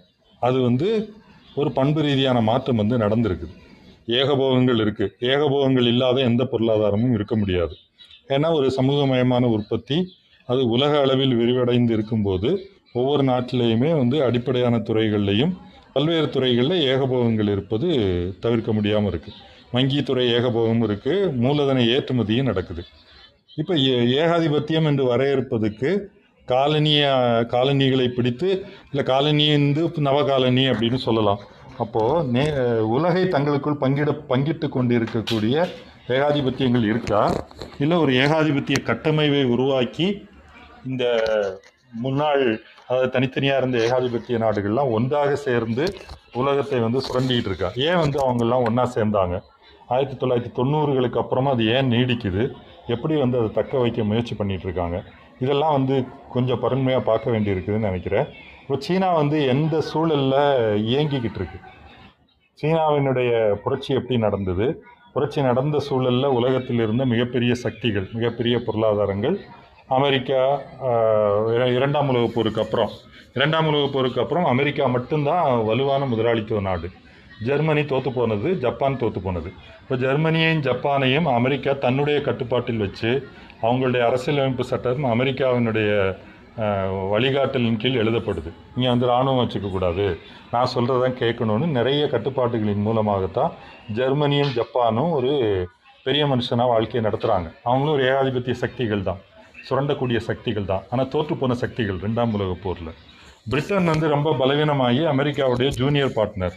அவங்க ரெண்டு பேரும் சேர்ந்து தான் இந்த இந்த இரண்டாம் உலகப் போருக்கு பிந்தைய ஏகாதிபத்திய கட்டமைப்பை வந்து உருவாக்குறாங்க. டாலர் ஐஎம்எஃப் உலக வங்கி இந்த பிரிட்டனோட அக்ரிமெண்ட் அதில் யாரெல்லாம் உட்காந்து பேசுகிறாங்க இவங்கெல்லாம் வந்து ரொம்ப பலவீனமாக தோற்று போன நாடுகளாக தான் இருக்காங்க. ஃப்ரான்ஸும் அப்படி தான் ஃப்ரான்ஸ் வந்து ஜெர்மனியால் ஆக்கிரமிக்கப்பட்டு விடுவிக்கப்பட்ட நிலையில் இருந்த நாடு. எதுவும் கருத்து சொல்கிற நிலைமையில் கிடையாது. இந்த ஒட்டுமொத்த ஸ்ட்ரக்சரும் அமெரிக்காவுடைய ஆதிக்கத்தின் கீழ் அதனுடைய டிக்டேஷன் கீழே வந்து உருவாக்கப்பட்டிருக்கு. அதுக்கு முக்கியமான காரணம் எதிரில் இருந்த சோவியத் யூனியனும் சோசியலிச முகாமும். இப்போ இந்த போட்டி நமக்கு தெரியும். அது ஆயிரத்தி தொள்ளாயிரத்தி தொண்ணூறில் அது எப்படி முடியுது? ஆயிரத்தி தொள்ளாயிரத்தி தொண்ணூறுகளுக்கு அப்புறம் சோவியத் யூனியனும் இல்லை சோசலிச முகாமும் இல்லை. இப்போ அமெரிக்கா இந்த ஏகாதிபத்திய கட்டமைப்பினுடைய போர்கள் அவங்க எந்த வடிவத்தில் நடத்துனாங்க அதெல்லாம் பார்த்துக்கிறோம். இதோட இணைச்சு வந்து சீனாவுடைய வளர்ச்சியை பார்க்கணும்.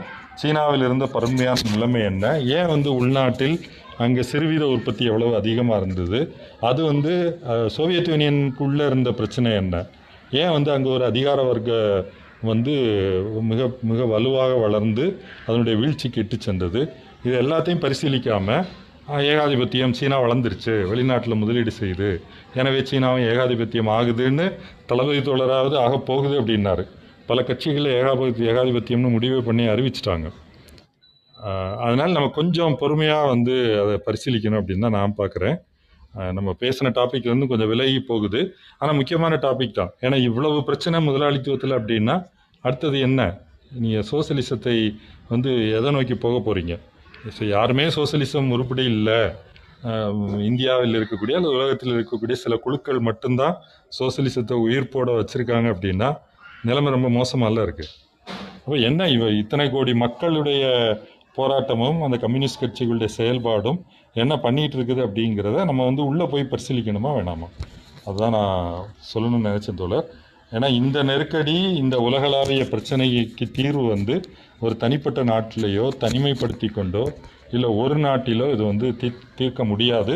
கம்யூனிசமே வந்து மார்க்ஸ் ஜெர்மன் ஐடியாலஜியில் எழுதுவது மாதிரி ஒரு உலக வரலாற்று நிகழ்வு தான். ஒரு நாட்டில் கம்யூனிசம் உருவாக முடியாது. ஒரு நாட்டில் புரட்சி செய்யலாம்.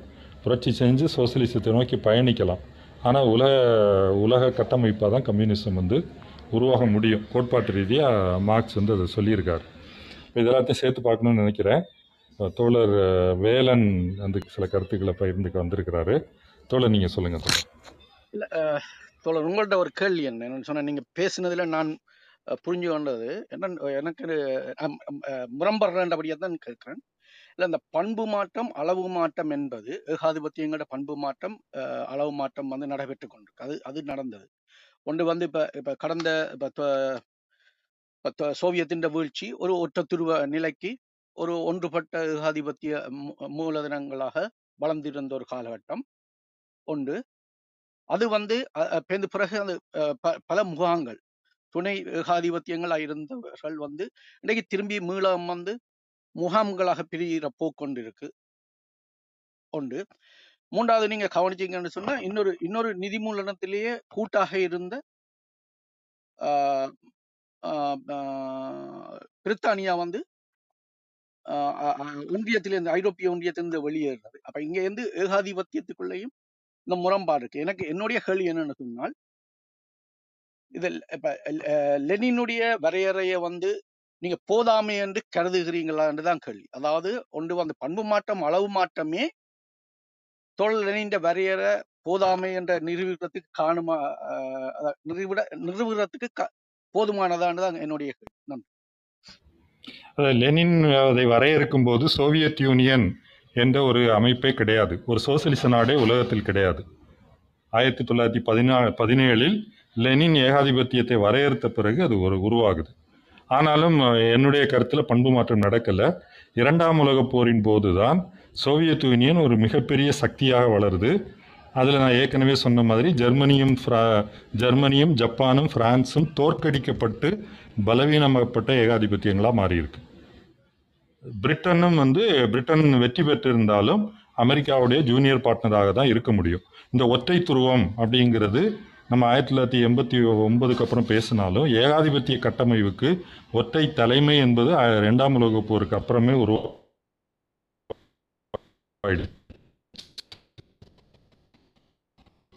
இது லெனின் காலத்தில் அப்படி. இந்த எந்த முதல் உலகப் போர் இரண்டாம் உலகப் போருடைய தன்மை வந்து இரண்டாம் உலகப் போருக்கு அப்புறம் மாறுது. அப்புறம் ஏகாதிபத்தியங்கள் தங்களுக்குள் காலனியை பிடிக்க சண்டை போடல. அதுக்கப்புறம் என்ன நடந்தது? பனிப்போர். சோசியலிசம் பரவுவதை அல்லது பாட்டாளி வர்க்க புரட்சி பரவுவதை தடுப்பதற்காக இவங்க கூட்டாக வந்து செயல்படுறாங்க. அதுக்கு தலைமையாக அமெரிக்கா வந்து பல ஆட்சி கவிழ்ப்புகள் போர்கள் எல்லாமே தெரியும். கொரியாவிலிருந்து வியட்நாம் கியூபா சிலி மலேசியா என்ன இந்தோனேஷியா வரிசையாக சொல்லிட்டே போகலாம் இப்படி வந்து பல்வேறு நாடுகளில் இதை தடுப்பதற்காக அவங்க வந்து இராணுவ சர்வாதிகாரிகளை தூக்கி பிடிக்கிறது எல்லா வேலையும் செஞ்சுட்டு இருந்தாங்க. அதன் ஊடாக சோவியத் யூனியன் இந்த வெளி வெளிப்புற தாக்குதல் உள் சுய முரண்பாடாலும் வீழ்ச்சி அடைந்த பிறகு என்ன இருக்குது இவங்கெல்லாம் வந்து அமெரிக்காவை அதாவது தனித்தனியாக செயல்படக்கூடிய அளவுக்கு வளர்ச்சி அடைந்தாங்களா? இல்லை அவர்களுடைய நலன் வந்து அப்படி மாறிடுச்சா அப்படின்னா அந்த எண்பத்தொன்பதுக்கு அப்புறம் அப்படி மாறல. குறை குறைந்தபட்சம் ஒரு ஏன்னா இந்த ஒட்டுமொத்த உலகத்தையும் சுரண்டுவதற்கு அவங்களுக்கு புதிய புதிய இறைகள் வந்து கிடச்சிது. தொண்ணூறுகளுக்கு அப்புறம் இந்தியா போன்ற நாடுகள் இந்த புதிய தாராளவாத கொள்கைக்குள்ளே வர்றது. இந்த முன்னாள் சோவியத் சோசலிச குடியரசுகள் உள்ளே வர்றது. சீனா வந்து சீனாவுடைய சந்தை திறந்து விடப்படுவது. இதெல்லாம் வந்து இவங்களுடைய ஒரு கூட்டு ஆதிக்கத்துக்கு இறை போடுவதாக இருந்தது.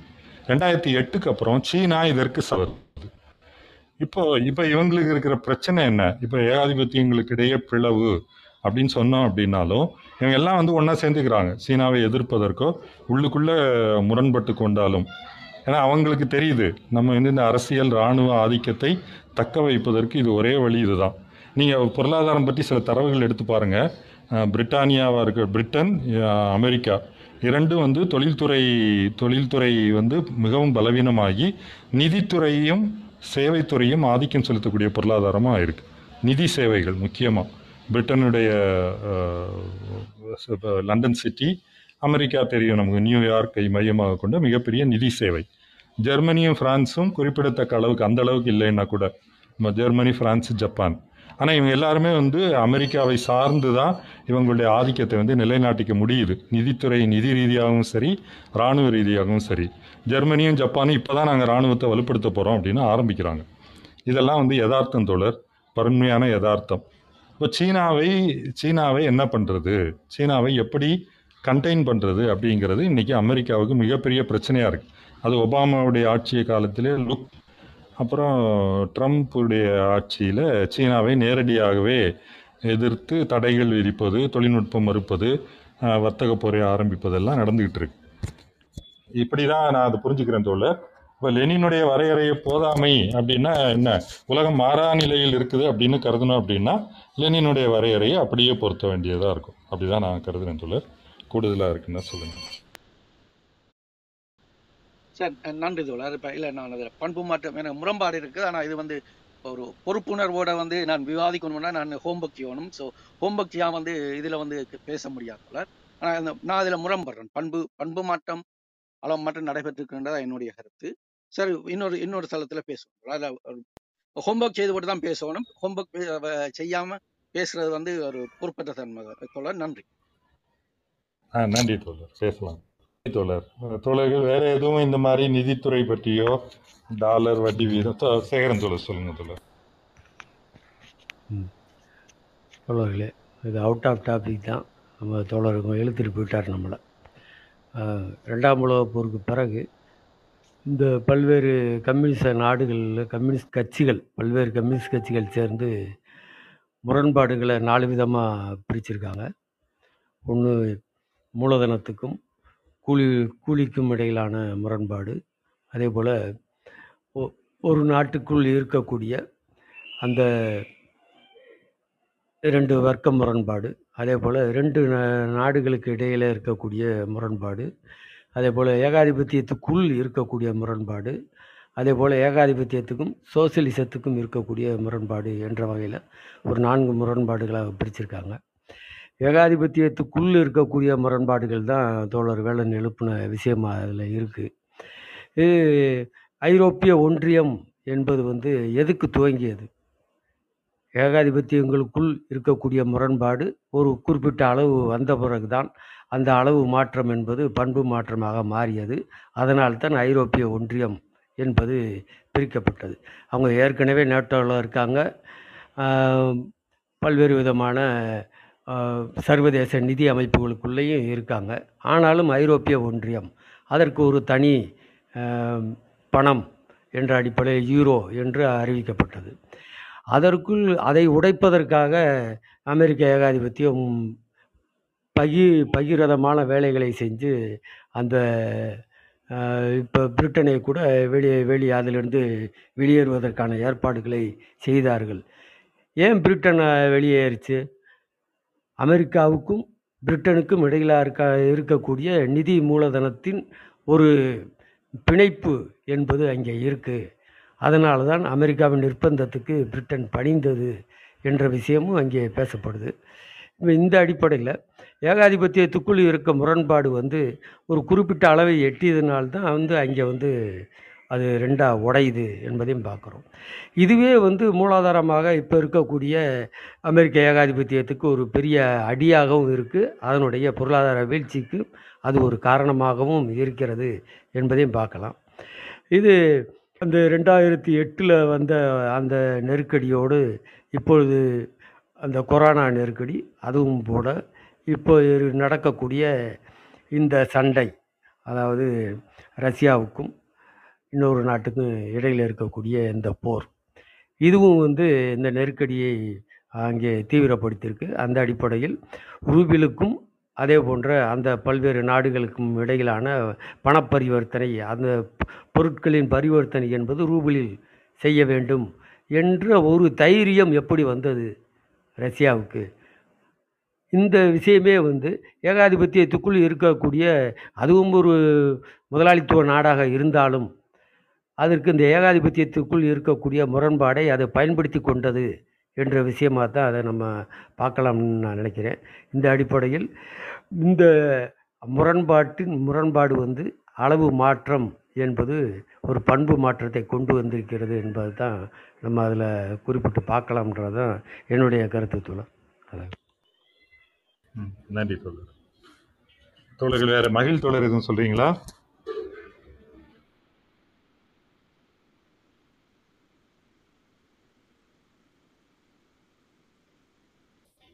ஆ ஓகே தோழர். நான் எனக்கு தோழர் தரவுகளோட பேசணும் அப்படின்னு சொன்னதுனால அதான் அதான் சரியானது. இப்போ சீனா சீனாவை பற்றி சீன கம்யூனிஸ்ட் கட்சியுடைய ஆவணங்களை நம்ம எவ்வளவு படிக்கிறோம்? அவங்க சொல்றதை அப்படியே ஏத்துக்க வேணாம். குறைந்தபட்சம் இல்ல இல்ல இல்லை இல்ல இல்ல இல்ல. உங்களை இல்ல இல்ல சொல்றேன். இல்ல இல்ல. இல்ல இல்ல நம்ம நான் என்னையும் சேர்த்து தான் சொல்றேன் தோழர். நான் பிறகு ஆ பேசுறேன். ஓகே.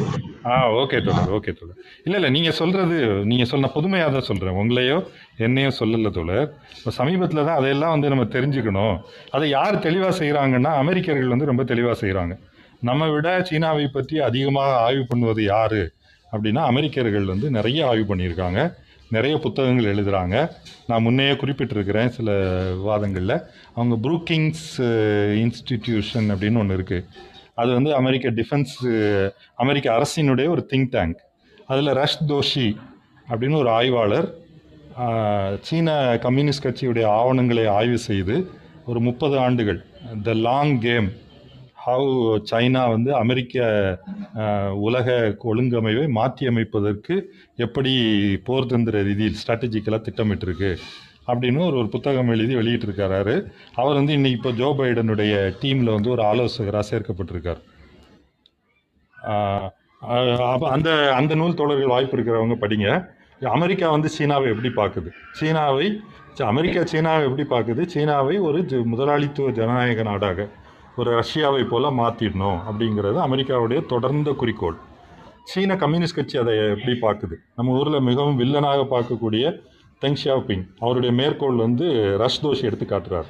இந்த இந்த ஏகாதிபத்தியங்கள் வந்து நம்ம கடந்த காலத்தில் நம்ம மேலே போர் தொடுத்து கம்யூனிஸ்ட் கட்சிகளையும் சோசியலிசத்தையும் வீழ்த்துறதுக்கு முயற்சி பண்ணாங்க. ஆனால் இன்றைக்கி வந்து ஆயுதங்கள் இல்லாத போரை நடத்தணும் அப்படின்னு அவங்க ஒரு திட்டம் வகுத்திருக்காங்க. என்றைக்கினாலும் இந்த சோசியலிசத்தை வீழ்த்துவது தான் அவங்களுடைய நோக்கமாக இருக்குது இப்போ இதை எதிர்த்து நம்ம எப்படி செயல்பட போகிறோம் அப்படின்னு அவங்க திட்டம் வகுத்ததாக ரஷ் தோஷி வந்து பதிவு செய்கிறார் அப்போ இதில் இதுவும் தனியாக விரிவாக பேசப்பட வேண்டியது. ஆயிரத்தி தொள்ளாயிரத்தி எண்பத்தி ஒன்பதுக்கு அப்புறம் அவங்க ஒரு வந்து அமெரிக்க ஆதிக்கத்தை மழுங்கடிப்பது. பிளண்டிங் அமெரிக்கன் பவர் இந்த ரீஜன் அது அமெரிக்கா சீனாவினுடைய சுற்றுப்புற சுற்று அண்டை நாடுகளில் அமெரிக்கா தன்னை சுற்றி வளைத்து ஆதிக்கம் செலுத்த முடியாதபடி என்னென்ன செய்யணுமோ அமைதியாக இருந்து கொண்டு உள்ளுக்குள்ளே இருந்து வேலை செய்யணும். அது பொருளாதாரத்துறையிலையும் அரசியல் துறையிலையும் இராணுவத்துறையிலையும் அவர் என்னென்ன என்ன சொல்கிறாருன்னா hiding capabilities and biding time நம்முடைய சக்திகளை எல்லாம் வந்து வெளியே காட்டிக்க கூடாது. சரியான நேரத்துக்கு காத்திருக்கணும். இதுதான் அவங்களுடைய வழிகாட்டல். ரெண்டாயிரத்தி எட்டு வரைக்கும். ரெண்டாயிரத்தி எட்டில் என்ன சொல்கிறாங்கன்னா ஆக்டிவ்லி பில்ட் சம்திங் ஏன்னா இப்போ வந்து இந்த இந்த ஏகாதிபத்திய கட்டமைவு பலவீனமாயிடுச்சு. அப்போ நம்ம வந்து நம்முடைய ஸ்ட்ராட்டஜியை மாற்றிக்கணும் அதிலிருந்து தான் அவங்க உள்நாட்டில் மிகப்பெரிய அளவு முதலீடு முதலீடு செய்கிறாங்க உள்நாட்டில் உற்பத்தி சக்திகள் பெருமளவு வளர்ச்சி அடைந்திருக்கு. தொழில்நுட்ப ரீதியாகவும் சரி விவசாயத்திலும். சீன விவசாயத்தை பற்றிலாம் பார்த்தீங்க அப்படின்னா எவ்வளவு தொழில்நுட்பங்களை அதில் புகுத்தியிருக்காங்க உற்பத்தியை பெருக்கும் வேலைகளையும் வந்து சீன அரசும் சீன கம்யூனிஸ்ட் கட்சியும் திட்டமிட்டு செஞ்சுருக்கு. அதே மாதிரி ஏழ்மையை ஒழிப்பது இதெல்லாமே வந்து ரெண்டாயிரத்தி பத்துக்கு அப்புறம் அறிவித்து அதை அமல்படுத்துகிறாங்க அதனுடைய ஒரு பகுதியாக தான் தளபதி தோழர் குறிப்பிட்ட ஆப்பிரிக்காவிலும் தென் அமெரிக்க நாடுகளிலும் ஈவன் பாகிஸ்தான் தெற்காசியா இந்தியாவையும் அதில் சேர சொன்னாங்க. சேரலை. பாகிஸ்தான் இலங்கை மயன்மா மியான்மார் மத்திய ஆசிய ஆடு நாடுகள் எல்லாவற்றையும் இணைத்து இந்த பெல்ட் ரோடு இனிஷியேட்டிவ்னு முதலீடு செய்கிறாங்க இதெல்லாம் தான் சீனா ஏகாதிபத்தியம் ஆனதற்கான ஆதாரமாக வைக்கப்படுபவை. சீனா வந்து மூலதனை ஏற்றுமதி செய்யுது. சீனாவில் உள்ள முக்கியமான துறைகளில் உள்ள மிகப்பெரிய நிறுவனங்கள் எல்லாம் அரசின் கட்டுப்பாட்டில் இருக்குது. சீனாவிலுடைய நான்கு மிகப்பெரிய வங்கிகளை சீன கம்யூனிஸ்ட் கட்சி கட்டுப்படுத்துது. ஓகே இப்படிலாம் இருந்துச்சுன்னா என்ன அர்த்தம்? இது ஏகாதிபத்தியம் நீங்கள் எப்படி சொல்லுவீங்க? இப்போ மாவோயிஸ்ட் கட்சி அவனை என்ன சொல்லுதுன்னா சீன கம்யூனிஸ்ட் கட்சி என்பது முதலாளிகளை கொண்ட கட்சியாக ஆகிவிட்டது. அப்படின்னு சொல்லிட்டீங்கன்னா வேலை முடிஞ்சு போச்சு. சீன கம்யூனிஸ்ட் கட்சி கட்டுப்படுத்துதுன்னா அப்போ முதலாளிகள் வங்கியை கட்டுப்படுத்துகிறாங்க முதலாளிகள் வந்து தொழில் நிறுவனங்களை கட்டுப்படுத்துகிறாங்க அவங்க வெளிநாட்டில் ஏற்றுமதி செய்து இராணுவ தளங்களை அமைத்து ஏகாதிபத்தியமாக மாறிக்கொண்டிருக்கிறார்கள் அப்படின்னு சொல்வது வந்து ரொம்பவும் சுருக்கக்கூடியதாக இருக்குது சரி அதை விடுவோம். இது ரெண்டாயிரத்தி எட்டுக்கு அப்புறம் ரெண்டாயிரத்தி பதினாறில் இந்த முரண்பாடுகள் மிகவும் கூர்மையடைந்து அமெரிக்காவில் வந்து ட்ரம்ப் அதிபராக தேர்ந்தெடுக்கப்படுவதும் ரெண்டாவதாக பிரிட்டன் ஐரோப்பிய ஒன்றியத்தை விட்டு வெளியேறுவதும் இதை சீன கம்யூனிஸ்ட் கட்சி எப்படி கணிக்குது அப்படின்னா கடந்த நூறு ஆண்டுகளில் இல்லாத வாய்ப்புகள் உருவாகிருக்குது ஆப்பர்ச்சுனிட்டிஸ் அன்சீன் இந்த லாஸ்ட் ஹண்ட்ரட் இயர்ஸ் ஸோ நம்ம வந்து உலக அளவில் நம்முடைய நம்முடைய மாடலை மாதிரியை வந்து நம்ம முன்வைக்கணும். நம்ம நம்முடைய ஏரியாவில் நம்முடைய பிராந்தியத்தில் மட்டுமில்லை அப்படின்னு சீன கம்யூனிஸ்ட் கட்சி முடிவெடுத்து அமல்படுத்த ஆரம்பிக்கிறாங்க. அதன் அதன் பிறகு அமெரிக்காவுடைய மோதல் வந்து தீவிரமாகுது. இதுக்கு நடுவில் சீனாவில் இப்போ மிகப்பெரிய பலவீனங்களும் சீனாவுக்கு இப்போ பொருளாதாரத்துக்குள்ளே இருக்குது பொருளாதார ஏற்றத்தாழ்வு தாழ்வு தொழில்நுட்ப ரீதியில் வளர்ச்சி அடைந்திருந்தாலும் இன்னும் அமெரிக்காவுக்கு இணையாக வளர்ச்சி அடையலை. ரெண்டாவது உலக அளவில் இந்த நிதித்துறை கட்டுப்பாடு என்பது அமெரிக்கா பிரிட்டன் கையில் தான் இருக்குது உற்பத்தி சீனாவுக்கு நகர்ந்திருந்தாலும். இப்படி வந்து பல பலவீனங்களுக்கு இடையில் சீனா கிட்டத்தட்ட சூழப்பட்டு வந்து காணர் செய்யப்படக்கூடிய இடத்துல இவங்கெல்லாம் சீனா ஏகாதிபத்தியம் ஆயிடுச்சு இப்போ அமெரிக்காவை சுற்றி எவ்வளவு சீன படைகள் நிறுத்தப்பட்டிருக்கு? சீனாவை சுற்றி கொரியா ஜப்பான் இந்த பக்கம் தாய்வான் தென்சீன கடலில் வந்து டென்ஷன் உருவாக்குறது இந்திய எல்லையில் பதட்டத்தை பதட்டம் இப்படின்னு வந்து சீனாவை சுற்றி அமெரிக்கா வந்து பதட்டத்தை உருவாக்கிக்கிட்டே இருக்குது ஆனால் சீனா ஏகாதிபத்தியம் அப்படின்னு நம்ம சொல்லிட்டோம்னால நமக்கு என்ன ஒரு கோட்பாட்டு ரீதியாக விட்டுடுவோம்? ஆய்வு கூட விட்டுடுவோம். அரசியல் ரீதியாக என்ன அதுலேருந்து என்ன முடிவு எடுக்கிறாங்க இப்போது இது ரொம்ப ரொம்ப முக்கியமான பிரச்சனை தான். சீனா எங்கேயோ இருக்குது அப்படிங்கிறது இல்லை. இது சோசியலிசம் பற்றிய பிரச்சனை. இப்போ சோசியலிசத்துக்காக நம்ம என்ன பாடம் கற்றுக்குறோம் சீனாவில் தவறுகள் நடக்குது அப்படின்னு க- நடந்தது அப்படின்னா அந்த தவறுலேருந்து நம்ம என்ன கற்றுக்க போகிறோம் நாளைக்கு வந்து தமிழ்நாட்டிலேயோ இந்தியாவிலேயோ புரட்சி நடந்துச்சு அப்படின்னா எந்த என்ன செய்யணும்? சீனா சீனா கம்யூனிஸ்ட் கட்சியுடைய செயல்பாட்டிலேருந்து கற்றுக்கணுமா இல்லை அது ஒரேடியாக நிராகரிக்கப்பட வேண்டியதா? இல்லை சோவியத் யூனியன் கூட சம சமூக ஏகாதிபத்தியம் என்று வரையறுக்கப்பட்டாலும் சோவியத் அனுபவங்கள் எல்லாமே நிராகரிக்கப்பட வேண்டியதா? இதெல்லாம் நம்ம முன்னாடி இருக்கிற கேள்வின்னு நினைக்கிறேன். இதை வந்து நமக்கு வந்து ரொம்ப சுருக்கி அதை ஒரு ஒரு முத்திரை குத்தி ஒதுக்குவது நமக்கு வசதியாக இருக்குது நமக்குன்னா நான் நான் பொதுவாக தான் நம்ம நம்ம எல்லாருக்கும் சேர்த்து தான் சொல்கிறேன் இப்போ நம்ம கொஞ்சம் பருமையான நிலைமைகளை ஆய்வு செய்ய வேண்டியிருக்கு. இன்றைக்கி வந்து சீனாவுடைய அந்த ஏகாதிபத்திய ஸ்ட்ரக்சர் அப்படின்னா நீ வந்து ஜப்பானையோ ஏகாதிபத்திய ஸ்ட்ரக்சரில் ஜப்பான் ஜெர்மனியை கூ- கூட சீனாவை ஒப்பிட முடியாது. அ- அவ்வளவு பலவீனமான நிலையில் தான் சீனா இருக்குது இப்போ எந்த அடிப்படையில் ஏகாதிபத்தியம்னு சொல்கிறாங்க அப்படிங்கிறது தான் கேள்வி தோழர். ஏகாதிபத்தியங்களுக்கிடையே முரண்பாடு பற்றி சேகரன் தோழரும் சொன்னார். நான் சொல்கிறேன் தோழர் இன்றைக்கி என்னுடைய இப்போ ஜெர்மனிக்கும் அமெரிக்காவுக்கும் இடையில் போர் வருவது கண்ணு கட்டுற தூரத்தில் இடமே இல்லை. ஏ ரஷ்யாவோட போர் வந்த உடனே ஜெர்மனி போய் ரஷ்யாவோட சேர்ந்துக்கிச்சா என்ன? தயக்கம் காட்டினாலும் அவங்களுக்கு தெரியும். முதலாளிகளுக்கு எந்த பக்கம் எங்களுடைய எங்களுக்கு நலன் எங்களுடைய நலனை எங்கே பாதுகாக்க முடியும்? அமெரிக்காவோட ஒட்டிக்கிட்டால் தான் தன்னை வந்து தக்க வைக்க முடியும். ஏன்னா அப்படி வந்து அது அந்த ஸ்ட்ரக்சருக்குள்ளே தான் அவங்க நிற்கிறாங்க ஜப்பானும் அதே நிலைமை தான். இப்போ மு முரண்பாடு முற்றிச்சுன்னா ஜப்பான் அமெரிக்கா பிரிட்டன் இந்த மூணு பேரும் வந்து ஒன்றா சேர்ந்துப்பாங்க. ஃப்ரான்ஸும் ஜெர்மனியும் ஒன்றா சேரணும். அப்படி தான் இந்த பிரெக்சிட் வெளியே வரும்போது பேசுனாங்க. சீனாவோட இவங்க ரெண்டு பேர் சேர்ந்துப்பாங்க. ஆனால் பொருளாதார ரீதியாக நிறைய பிணைப்புகள் இருக்குதுங்கிறது உண்மைதான். அது அமெரிக்காவுக்கும் உண்மைதான். இப்போ இதுவும் ஒரு மிகப்பெரிய பிரச்சனை. சோவியத் யூனியனுக்கும் சீனாவுக்கும் ஒரு மிகப்பெரிய வித்தியாசம் இருக்குது சீனா என்பது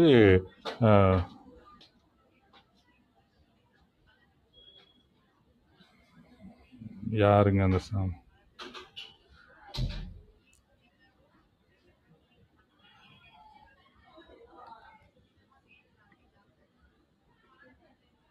இல்லை தொடர்ந்து நம்ம பேசுவோம் தோழர். இதை இது வந்து ஒரு நம்ம நம்ம சீரியஸாக எடுத்து பேச வேண்டிய விஷயம்னு நினைக்கிறேன். ஒருத்தர் கமெண்ட்ல எது ஏதோ போட்டுட்டு போயிருக்காரு.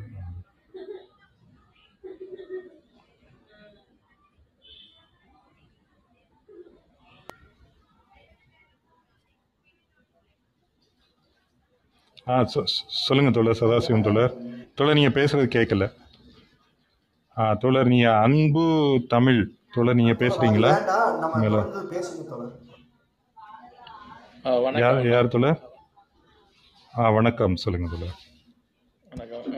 நான் வந்து உங்- உங்கள் அளவுக்கு அவ்வளவு இதை பற்றிய அறிவுகள் இல்லை. நான் சும்மா எனக்கு தெரிஞ்ச அளவில் நான் சும்மா இந்த இந்த தலைப்பில் நான் கதைக்கிறேன்.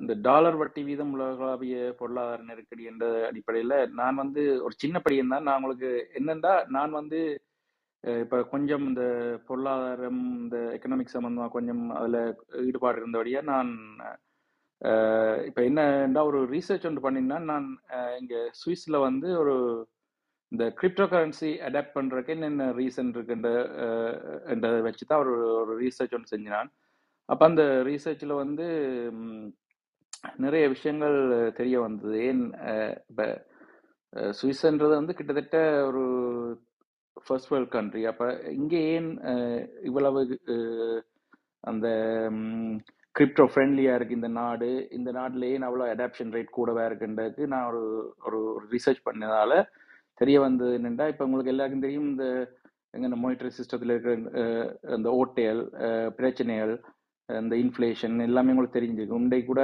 டாலர் இந்த எஃப்ஓஎம்சி மினிட் இன்றைக்கு இருக்கு seventy five base point eight three கூட்டினோம்னு சொல்லிக்கணும் ஆனால் அமெரிக்காவில் இன்றைக்கு இருக்கிற வட்டி வீதம் வந்து எயிட் பர்சன்ட் இன்ட்ரெஸ்ட் ரேட் வந்து ஒன் பாயிண்ட் இன்றைக்கு செவன்டி ஃபைவ் பேஸ் பாயிண்ட் ஏற்றினா ஒன் பாயிண்ட் செவன் ஃபைவ் நினைக்கிறேன். ஒன் பாயிண்ட் செவன் ஃபைவ் இல்லாட்டி ஒன் பாயிண்ட் ஃபைவ் பர்சன்ட் இருக்குன்னு நினைக்கிறேன்.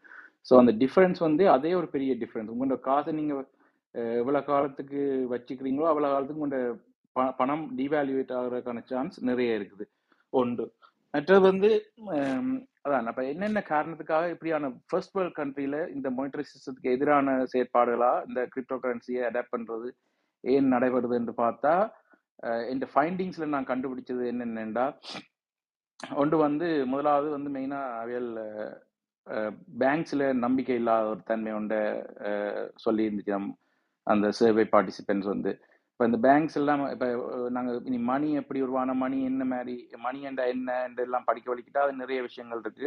அதுண்ட மணியின் பேசிக்கான தன்மைகள் என்ன என்றால் என்றா அது அதில் அடிப்படையில் பார்த்தீங்கன்னா எல்லாத்துக்கும் எல்லாத்தையும் விட இந்த இந்த கரண்ட் மணி மணியை விட இந்த கிரிப்டோ கரன்சி என்ற பிட்காயின் வந்து ஒரு பெஸ்டான ஆல்டர்னேட்டிவாக இருக்குன்னு சொல்லி அந்த ஒரு ரிசர்ச்சில் ஃபைண்டிங்கில் ஃபர்ஸ்ட்டில் கண்டுபிடிச்சிருந்தேன் முதலாவது ரெண்டாவது வந்து டிரான்சாக்ஷன் டிரான்சாக்ஷன் ஸ்பீட் அண்ட் அதோட டிரான்சாக்ஷன் ஃபீஸ் வந்து uh, மிக மிக அது ஒப்பீட்டளவில் வந்து மிக மிக குறைவாக இருக்கின்றதாலையும்.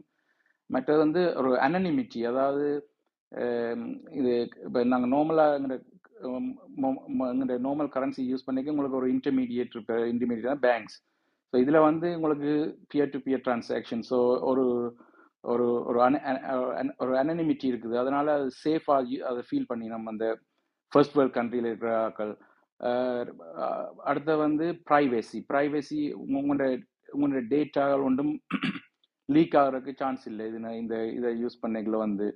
ஸோ இப்படியான காரணங்களாகும் அதை ஏன் கூட இந்த ஃபர்ஸ்ட் வேர்ல்ட் கண்ட்ரியில் அடாப்ட் பண்ணுறாங்கன்னா ஃபைனான்ஷியல் லிட்ரஸி வந்து கூடவா இருக்குது என்ற ஒரு ஒரு ஃபைண்டிங்கும் எனக்கு என் ரீசர்ச்சில் வந்து நான் கண்டுபிடிச்சேன். ஸோ அப்போ என்ன பிரச்சனைன்னு சொன்னால் இந்த கரண்ட் மானிட்டரி சிஸ்டம் வந்து ஒரு ஸ்டேபிள் இல்லாத சிஸ்டம் இந்த மானிட்டரி சிஸ்டம் என்றைக்கோ ஒரு நாள் கொலாப்ஸ் ஆகும். ஆனால் அதுக்காக கிரிப்டோ கரன்சி வந்து ஒரு ஆல்டர்னேட்டிவ் சிஸ்டமாக இருக்காது. தோழர் ஒரே ஒரு நிமிடம் இடையில ஒரு தகவல் மட்டும். உங்களுடைய பேப்பர் வந்து ஆன்லைன்ல இருக்கா? லிங்க் இருக்குதுன்னா கொடுங்க நம்ம பகிர்ந்து இந்த இந்த டுவெண்ட்டி தேர்ட் ஜூன் தான் ரிலீஸ் பண்றேன் நான் அவங்க லிங்க் அனுப்பி விடுறேன் நான். ஆ ஓகே தோழர். தொடருங்க தோழர். ஓகே நான் இப்போ ரிசர்ச் எல்லாம் முடிஞ்சா நான் டுவெண்ட்டி தேர்ட் தான் இந்த டிஃபென்ஸ் அது முடிய நான் ரிலீஸ் பண்ணுவேன். அப்போ நான் உங்களுக்கு அனுப்பி விடுறேன். ஸோ அதான் இப்போ இப்போ எனக்கு இந்த பழைய நீங்கள் சொல்ற கதைகள் எல்லாம் எனக்கு பெருசா தெரியாது. இப்போ நீங்க சொன்ன இப்போ சீனா இந்த ஆதிக்கமும் சரி சோவியத் யூனியன் ஆதிக்கமோ இல்லாட்டி இந்த பழைய விஷயங்கள் எனக்கு தெரியாது. நான் இப்போ புதுசா நான் கண்டுபிடிச்ச ஒன்று சில விஷயங்களை நான் உங்களோட பகிர்ந்து கொள்ளணுன்றக்காக தான் இதுக்கு இதில் இப்போ சொல்ல வந்தேன் நான்.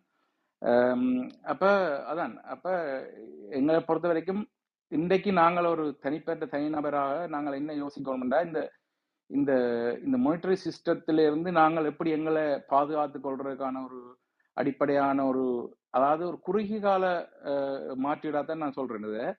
அஹ் இதா நான் வந்து இப்ப எந்த அடிப்படையில் நான் நினைக்கிறேன் இந்த கரன்சி சிஸ்டத்துல இருந்து நாங்கள் எங்களை பாதுகாத்துக்கொள்ளணும் இந்த இந்த இன்ஃபிளேஷன்ல இருந்தோ இந்த இல்லை டிஃபிளேஷன்ல இருந்து எங்களை எங்களை ஒரு தனிநபரா பெரிய ஒரு என்டிட்டி இல்லாம ஆ. நாங்கள் தனிநபரா எங்களை தோழர் அது நீங்கள் நீங்கள் உங்களைனா உங்கள் நாட்டையா உங்களையா?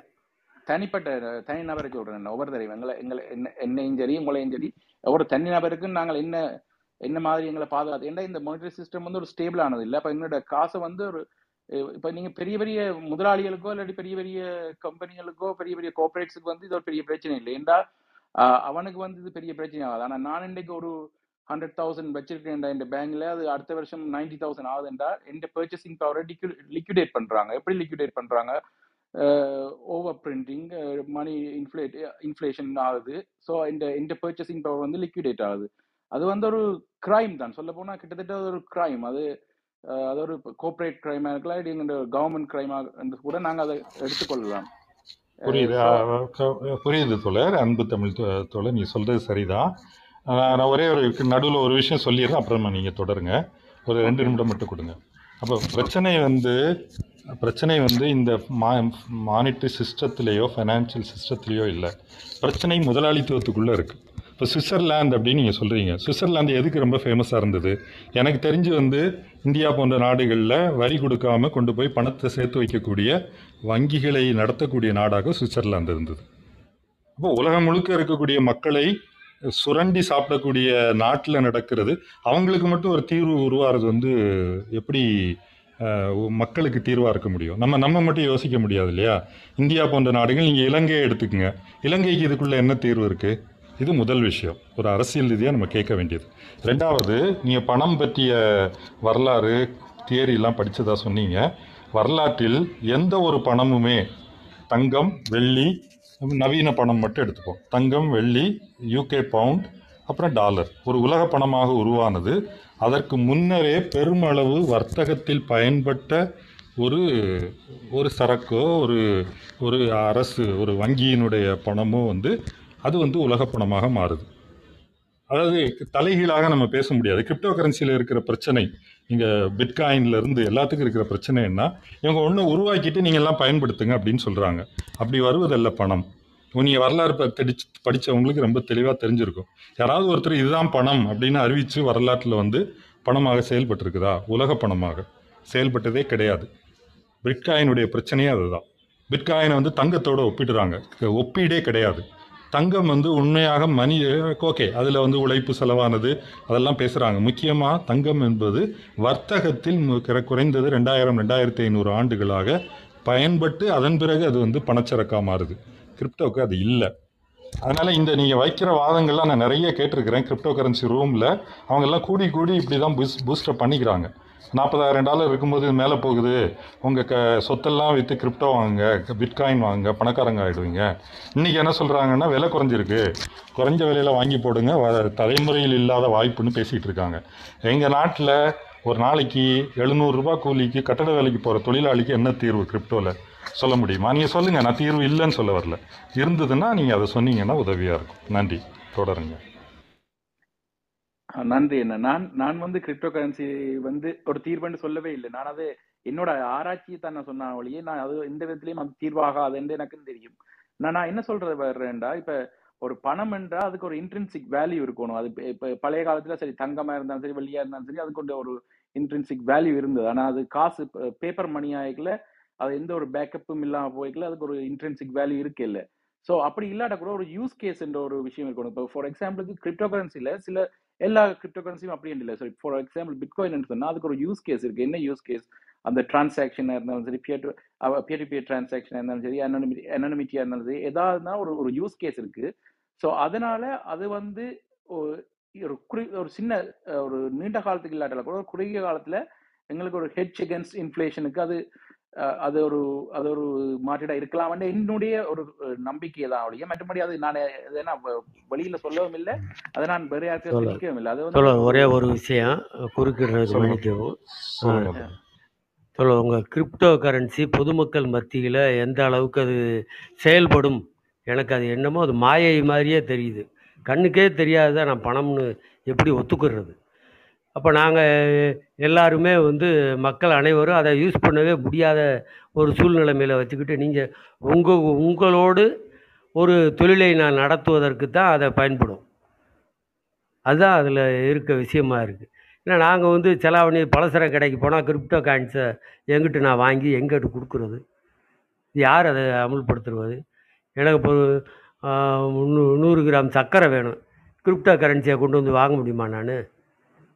அப்படிப்பட்ட சூழலில் நீங்கள் உங்களுடைய தொழிலை விஸ்தரிப்பதற்காக இந்த கிளப் ஹவுஸ் இந்த ரூமை வந்து பயன்படுத்த வேண்டாம் என்று நான் கேட்டுக்கிறேன் தோழர். ஆனா நான் இல்ல தோழர் ஒரு ஒரு ஆய்வு என்ற தோழர் ஒரு நிமிடம் ஒரு நிமிடம். ஆய்வு ஆய்வு என்ற முறையில் தான் அதை முன்வைக்கிறாரு. உங்களுடைய ஆய்வறிக்கையை நீங்கள் அனுப்புங்க படிக்கலாம் விவாதிக்கலாம். ஆனால் அடிப்படையை வந்து நீங்கள் புரிஞ்சுக்கணும். நான் சொல்கிறேன் பணம் பற்றிய தேரி நீங்கள் எதை யா யாருடைய கோட்பாடு படிச்சீங்கன்னு எனக்கு தெரியல. அந்த ரெஃபரன்ஸ் கூட கொடுங்க. பணம் பற்றி புரிஞ்சுக்கணுன்னா மார்க்ஸினுடைய பணம் பற்றிய கோட்பாடு படிங்க. வேறு எந்த தியரியுமே கிடையாது. நான் இன்னைக்கு கூட அலன் யங்னு யங்னு ஒருத்தர் இருக்கார். ஆயிரத்தி தொள்ளாயிரத்தி இருபதுகளில் அமெரிக்கன் எக்கனாமிஸ்ட் அவருடைய தியரியை நான் இன்னைக்கு படிச்சுட்டு இருந்தேன். படிக்கும்போது ஆரம்பத்தில் நல்லா தானே இருக்குது அப்படின்னு பார்த்தா மார்க்ஸுடைய தியரியோட ஒப்பிடும்போது பாதியை தான் அவர் வந்து பேசுகிறார் மீதி அவரால் பேச முடியல முதலாளித்துவ வரம்புக்குள்ளே இருக்கிறார். அதனால் என்னுடைய கோரிக்கை நீங்கள் ஆய்வு அறிக்கையை அனுப்புங்க நம்ம படிப்போம். படித்து தனியாக கூட நம்ம ரூம் போட்டு விவாதிக்கலாம். ஆனால் கிரிப்டோவுக்கு அதாவது பிட்காயினுக்கு வந்து யூஸ் கேஸ் இருக்குது. இதெல்லாம் வந்து என்ன அவர் பேர் என்ன? எலான் மஸ்க் வந்து ஒரு நாளைக்கு நான் கிரிப்டோவுக்கு கிரிப்டோவை அக்செப்ட் பண்ணிக்கேன்னு சொன்ன உடனே ஏறுறது. நான் ஒரு சின்ன அனுபவம் மட்டும் சொல்கிறேன் என்னுடைய நண்பர் ஒருத்தர் ரொம்ப கொஞ்சம் பணக்காரர் வசதியானவர். பெங்களூரில் வந்து நிறைய வீடுகளை வாடகைக்கு விட்டு சம்பாதிச்சிட்டு இருக்கார் அவர் வந்து இனிமேல் கிரிப்டோ தான் பிட்காயின் வாங்கி வைக்கணும் அப்படின்னு சொல்லிட்டு இன்னொரு நண்பருக்கு அட்வைஸ் பண்ணுறார் அந்த இன்னொரு நண்பர் இப்போ அவர் ஏதோ ஒரு நடுத்தர அளவில் வாழ்ந்துக்கிட்டு இருக்கிறார் இவரும் ஆர்வமாக கேட்குறார் நான் எவ்வளோ இன்வெஸ்ட் பண்ணணும்? இல்லை இல்லை கிரிப்டோ வந்து பயங்கரமாக மேலே ஏறிட்டே போக போகுது. நான் கேட்டேன் இப்போ அதான் அன்றைக்கி வந்து இந்திய ரூபாயில் முப்பத்தஞ்சு லட்சம் ரூபாவே ஏதோ இருந்தது. ஒரு கிரிப்டோ காயின் நீங்கள் வந்து அதை ஒரு ஃப்ராக்ஷன் தான் நீங்கள் வாங்க முடியும். இன்றைக்கி வந்து அது எவ்வளோ பதினாலு லட்சமோ?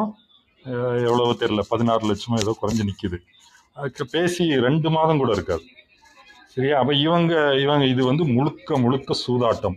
பிட்காயின்னு யாராவது சொல்லி இதில் பணம் போடுங்க. இப்போ இந்த நான் சொன்ன கூலி வேலைக்கு போகக்கூடிய கட்டிட தொழிலாளியோ இல்லை கடையில் போய் சக்கரை வாங்கக்கூடிய இந்தியருக்கோ கிரிப்டோ கரன்சி வந்து தெரியாதுங்கிறது பயனில்லைங்கிறது இருக்கட்டும்.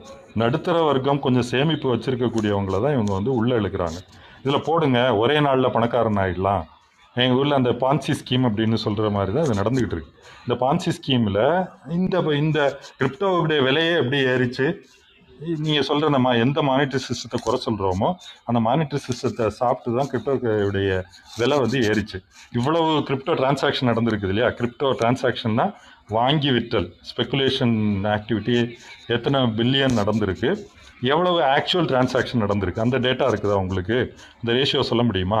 ஃபினான்ஷியல் மார்க்கெட்டில் கிரிப்டோ கை எக்ஸ்சேஞ்ச் ஆனது என்ன வேல்யூ ஆக்சுவல் மெட்டீரியல் அல்லது சர்வீசஸ் எக்ஸ்சேஞ்ச் ஆனது எவ்வளவு? அப்படி ஏதாவது டேட்டா இருக்கா? ஸோ இருக்குதுன்னா சொல்லுங்கள் அன்பு. அண்ணா என்னென்ன தப்பா நினைக்காங்க? நான் கூட கிரிப்டோவில் இல்லை. நான் என்னோட என்னோட ரிசர்ச்ல கண்டுபிடிச்ச விஷயத்த மட்டும் சொல்றதுக்காக தான் நான் இங்க வந்தேன். நான் இது வந்து எந்த ஃபைனான்சியல் அட்வைஸோ எதுவுமே கிடையாது.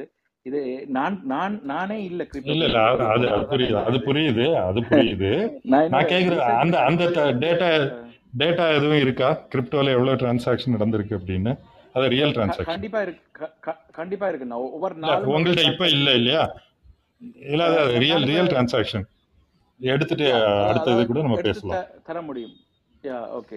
எடுத்து கொடுங்க. அதுக்கும் அதற்கும் அது இல்ல இல்ல ஏன் ஏன் அது வந்து கொஞ்சம் இது கடுமையா சொல்றோம் அப்படின்னா நீங்க வந்து ஆய்வுன்னு தான் பேசுறீங்க. ஆனா பலருக்கு வந்து கிரிப்டோ மேல ஒரு மிகப்பெரிய மயக்கம் உருவாக்கப்பட்டிருக்கு. அப்ப இந்த எச்சரிக்கையை வந்து சொல்லிக்கிட்டே இருக்க வேண்டியிருக்கு.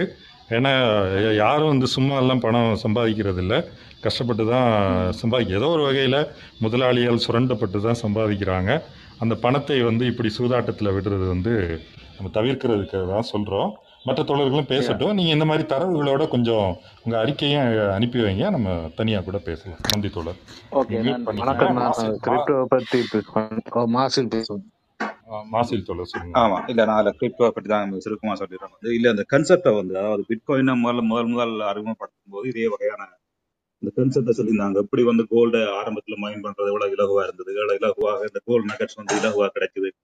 அது வந்து பிறகு இன்றைக்கு அப்படி சும்மா சாதாரணமாக ஒரு ரோட் நடந்து போகும்போது அப்படி கோல்டு நகட்ஸ் கிடைக்காது. ஏன்னா அது எல்லாமே இல்லாம போய் அதே அதே போல அந்த பிட்காயின் வந்து இந்த மைனிங் ப்ராசஸ்ல ஆரம்பத்துல சீப்பான ஒரு சர்வரை போட்டு ஒரு ஒரு பேசிக்கான சர்வரை போட்டு அதை அதை மைன் பண்ண முடியும் அன்னைக்கு இன்னைக்கு அது டிஃபிகல்ட் அப்போ சொல்லுங்க வந்து பாருங்க எக்ஸாக்ட்லி நாங்க வந்து கோல்டு எப்படிலாம் மணியா வந்ததோ அதே கான்செப்ட் அப்படியே ஃபாலோ பண்றோம்னு சொல்லியிருந்தாங்க. இந்த பிட்காயினை ப்ரொமோட் பண்ற ரியாலிட்டி அது இல்ல. ரியாலிட்டியில் வந்து இதுக்கு இதுக்கு பின்னால இருக்கக்கூடியவங்க யாருன்னு கேட்டா அதெல்லாம் சீக்ரெட்டான ஒரு சோட்ட ஒரு யாருக்குமே தெரியாத ஒரு ஒரு நெட்வொர்க் தான் இந்த பிட்காயினை இன்ட்ரடியூஸ் பண்றாங்க அந்த சமூகத்துல.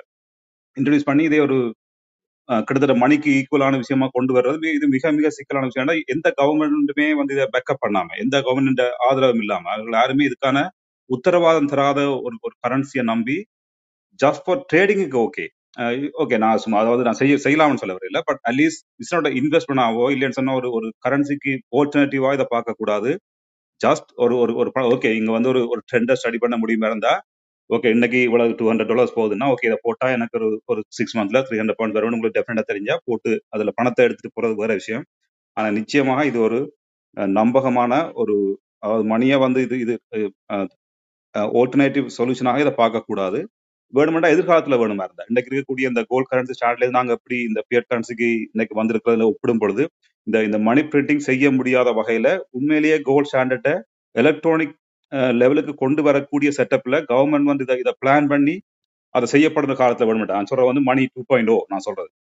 அப்படி ஒரு காலகட்டம் வருமாக இருந்தா வேணுமெண்டா நாங்கள் அதை பற்றி கன்சிடர் பண்ணலாம். எஸ் இது வந்து இதுக்கு மேல வந்து இந்த இந்த கரன்சியை யாருமே பிரிண்ட் பண்ண முடியாது. இது ஒரு வேல்யூ ஒரு எல்லா வகையிலுமே இது வந்து இதுதான் money point money two point என்று நாங்கள் அக்செப்ட் பண்ணலாம். ஆனால் இன்றைக்கு இருக்கக்கூடிய இந்த எந்த எந்த கரன்சியா இருந்தாலும் இன்றைக்கு வந்திருக்கக்கூடிய எந்த கரன்சி எந்த கிரிப்டோ கரன்சியா இருந்தாலுமே நம்பகமற்றன்றது மிக முக்கியமான தகவல் நான் சொல்லணும். இதுக்கு உதாரணமா இப்போ டச் டூலிப் கேள்விப்பட்டிருக்கு டூலிப் பபிள் ஒரு ஒரு டூலிப்பை வாங்கி இன்னொரு ஆள் அதை அதை வித்து கொண்டு போய் இறுதியில வந்து அது கிட்டத்தட்ட ஒரு ஒரு டூலிப் பல்புக்கு ஒரு வீடு சமனாக அளவுக்கு போய் இறுதியாக வந்து கம்ப்ளீட்லி அது கொலாப்ஸ் ஆயிடுச்சு. இது ஒரு எக்ஸாம்பிள் இது இது கிட்டத்தட்ட இந்த இந்த இன்னைக்கு போகக்கூடிய இந்த கிரிப்டோ கரன்சியும் ஒரு வகையில இந்த வகையான ஒரு ஸ்கேம் ப்ரோசஸாக தான் ரன் பண்ணுதுன்றதை இந்த இடத்துல சொல்லலாம் நினைக்கிறேன். நன்றி.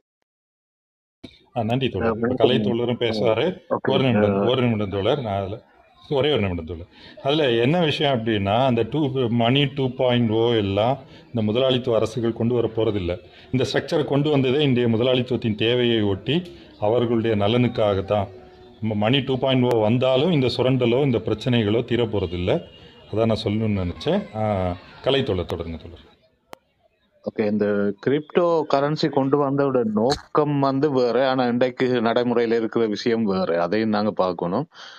அந்த அதை உருவாக்கினவர் அதை அந்த முதலாளித்துவ அந்த என்ன பண கட்டமைப்புல இருக்கிற அந்த குறைபாடுகளை பார்த்து அதை நிவர்த்தி செய்யற மாதிரி தான் அதை உருவாக்கி இருக்கிறார் அது அவரே அல்ல அவரோ அல்ல அந்த குழுவா சொல்லியிருக்காங்க. அது இப்போ நாங்கள் இந்த பணம் வந்து மத்திய வங்கி தான் உருவாக்குது ம- அது முழுக்க கண்ட்ரோல் பண்ணுது. மற்ற வந்து இப்ப பண பரிமாற்றம் செய்யும் பொழுது நாங்கள் இந்த வங்கிக்கு அந்த கொமிஷன் கொடுக்குறோம். இப்படியான விஷயங்கள் வந்து முதலாளித்துவத்தின் பிரச்சனை. அதை இல்லைன்னு யாரும் மறக்க இல்லை இருக்குது. ஆனா அந்த விஷயங்களை மட்டும் வச்சுக்கொண்டு இது ஒரு முற்போக்கான விஷயமாக காட்டுறதுக்கு அவங்க நினைச்சாங்க. சில நேரம் அவங்க ஒரு ஒரு அப்பாவித்தனமாக அதை முயன்றிருக்கலாம். அது சில நேரம் இப்ப எதிர்காலத்திலே நடக்கும்னு தெரியாமலும் அந்த கிரிப்டோ கரன்சியை கொண்டு வந்திருக்கலாம். இது ஒரு முதலாளித்துவத்துல ஒரு ஒரு மிகப்பெரிய மாற்றாக வரும். ஒரு மிகப்பெரிய ஒரு புரட்சிகரமான ஒரு நாணயமாக உருவாகும் என்று அவங்க நினைச்சிருக்கலாம். ஆனா நடந்தது என்னன்னு சொன்னால் அது ஒரு அந்த பெரும் சூதாடிகளுக்கு வாய்ப்பாக போனது தான் நடந்தது என்ன உண்மை இப்போ அதுக்கு ஒரு நல்ல உதாரணம் சொல்லணும்னா அந்த ஒரு இந்த இது பிட்காயின் தான் ஒரு கிரிப்டோ கரன்சி இப்போ அது பாவனையில கூடுற நேரம் அதுண்ட பெருமதி கூட்டிகிட்டே போகும் என்ற அது ஒரு குறிப்பிட்ட அளவு தான் நாங்க பாவ பாவிக்கலாம். அப்போ அது எவ்வளோ எவ்வளவு அந்த மக்கள் கூட கூட பாவிக்கும் பொழுது அந்த இது இருக்கு கையிருப்புல இருக்கிற பிட்காயின் குறையிறதால அதுண்ட பெருமதி கூடிட்டான் போகணும். ஆனா இப்ப என்ன நடக்குதுன்னு சொன்னா அது திடீரென்று குறைஞ்சிருக்குது. அப்ப எப்படி குறையுது? சாத்தியமே இல்லை. அப்படி பார்த்தா அவங்களோட அந்த இதுவும் படி பார்த்தா சாத்தியமே இல்லை. ஆனா ஏன் இது அது கூடுறதுக்கும் குறையறதுக்கும் காரணம் இந்த சூதாட்டம். வேற எதுவும் இல்லை. அதை விட அந்த இதை பயன்படுத்தி நிறைய பேர் போலியான கிரிப்டோ கரன்சியை கொண்டாந்து மார்க்கெட்ல போடுறதும் அதை வச்சு சூதாடுறதும் தான் வழக்கமா நடந்துட்டு இருக்கு. இதை இதை வச்சு நிறைய பேர் மில்லியனர் ஆகியிருக்கிறாங்க அப்ப அப்படியான விஷயங்களும் நடக்குது. அதை இவர் சொல்ல மாதிரி அந்த ஃபர்ஸ்ட் வேர்ல்டுல ஃபர்ஸ்ட் வேர்ல்ட் கண்ட்ரியில கிரிப்டோ ஒரு நாளும் அக்செப்ட் பண்ணவே மாட்டாங்க. அது நடக்கிற விஷயமே இல்லை. ஏன்னா அவங்க அந்த தங்களுடைய கொண்டோலை விட்டு போயிடும் என்றதுக்காக இப்போவும் அதே ஒரு தீண்டத்தகாத ஒரு விஷயமா தான் பார்த்து பார்த்துட்டு இருக்கிறாங்க. எல் சால்வடோர் தான் முதல் தடவையாக உலகத்திலே முதல் தடவையாக கிரிப்டோ கரன்சியை பிட்காயினை ஒரு சட்டப்படியான நாணயமாக ஏற்றுக்கொண்டது. அங்க சாதாரண மக்களை பாவிக்கிறாங்க இல்லைன்னு சொல்லல. அது ஒரு சாதாரண ஒரு பெட்டி கடையில கூட இப்போ கிரிப்டோ கரன்சி கொடுத்து ஏதாவது வாங்கலாம். இப்போ உங்கள்ட்ட அந்த மொபைல் ஃபோனில் எப்படி பாவிக்கிறேன்னு தெரிஞ்சா சரி அவ்வளோந்தான் ஆனால் அது பெரிய விஷயம் இல்லை. ஆனால் அவங்க இப்போ எல்சால்வடோர் கொண்டு வந்த நோக்கம் வேறு. அதை வந்து இங்கே ஒரு இந்த ஃபர்ஸ்ட் வேர்ல்ட் கண்ட்ரின்னு சொல்கிற மாதிரி ஒன்று சுவிஸ் மாதிரியான நாட்டில் கடைசி வரை கொண்டு வரவே மாட்டாங்க. சொன்னா அந்த அப்படி கொண்டு வந்தால் அந்த அரசு தன்னுடைய கட்டுப்பாட்டை மீறி போயிடும்ன்றதுக்காக அது செய்ய மாட்டாங்க. ஆனால் ரெகுலேட் பண்ணுவாங்க. அதையும் ஒரு பாவனையில இருக்கிற மாதிரி அதை செய்வாங்க. அது ஏற்கனவே கொண்டு வந்துட்டாங்க. சில சில நாடுகள்ல இருக்குது. மற்ற வந்து இந்த ஒரு பணத்தின் பெருமதி இந்த ஒரு சூதாடிகளால தீர்மானிக்கப்படுறது இல்லை அது அல்லாட்டி இப்படியான ஒரு எதிர்ப்பு கூறல்களால நடக்கிறது இல்லை அதன் பெருமதி எப்பவும் மக்களுடைய உழைப்பினால தீர்மானிக்கப்படுது. அவர் நாட்டில் இருக்க அந்த ஒட்டுமொத்த மக்களுடைய உழைப்பு தான் அந்த நாட்டுடைய அஹ், பணத்தின் மதிப்பெண்ண தீர்மானிக்கும். அதுக்கு நல்ல உதாரணம் இன்றைக்கு ரஷ்யாவுடைய ரூபிள். அந்த உக்ரைன் யுத்தம் தொடங்கின நேரம் எல்லா நாடுகளும் சேர்ந்து அதாவது இந்த மேற்கத்திய நாடுகள் சேர்ந்து ரஷ்யாவை தண்டிக்கிறதுக்காக அவங்கள அந்த ஸ்விஃப்ட் சிஸ்டத்துல இருந்து நீக்கிவிட்டது. மற்ற ரஷ்யாவோட எந்த ஒரு நாடும் என்ன வர்த்தக உறவு வச்சிருக்க கூடாதுன்னு சொல்லி தடை பண்ணினது. அஹ், அநேகமா அந்த மேற்கத்திய நாடுகள் தான் அந்த வர்த்தக உறவுகளை துண்டிச்சு கொண்டது. இருந்தாலும் அவங்களுக்கு பயந்து மற்ற நாடுகளும் ரஷ்யாவோட உறவு வைக்கல அப்படி ஆன நேரத்தில் அந்த ரஷ்யா ரூபல் வந்து திடீரென விழுந்தது. நூற்றி எண்பதுல இருந்து நூற்றி நாற்பது ஒரு டாலருக்கு நூற்றி நாற்பது ரூபல் என்ற மாதிரி விழுந்துட்டு. ஆனால் இன்றைக்கு அந்த ரூபல்ன்ற பெறுமதி கூடிக்கொண்டு போகுது. அது அந்த யுத்தம் தொடங்குறதுக்கு முன்னம் இருந்த நிலைமையை விட இன்னும் கூடிட்டுது. அப்ப இப்போ அவங்க என்ன ஒரு டாலருக்கு ஐம்பது ரூபல் என்ற அளவுக்கு வந்துட்டுது.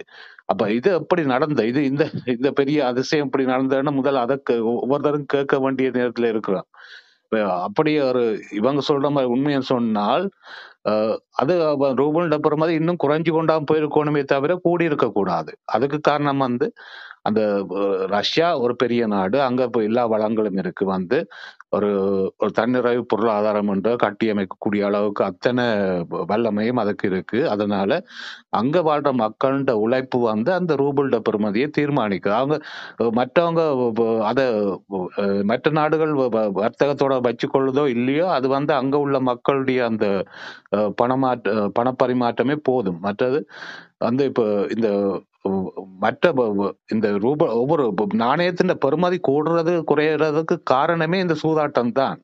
அது கொண்டு வந்து பங்கு சந்தையில போட்டு அதுக்கு இன்ன விலை என்று தீர்மானிச்சு அதை ஒரு நாளைக்கு கூட்டுவாங்க குறைப்பாங்க அவங்க விரும்பினபடி செய்துட்டே இருப்பாங்க.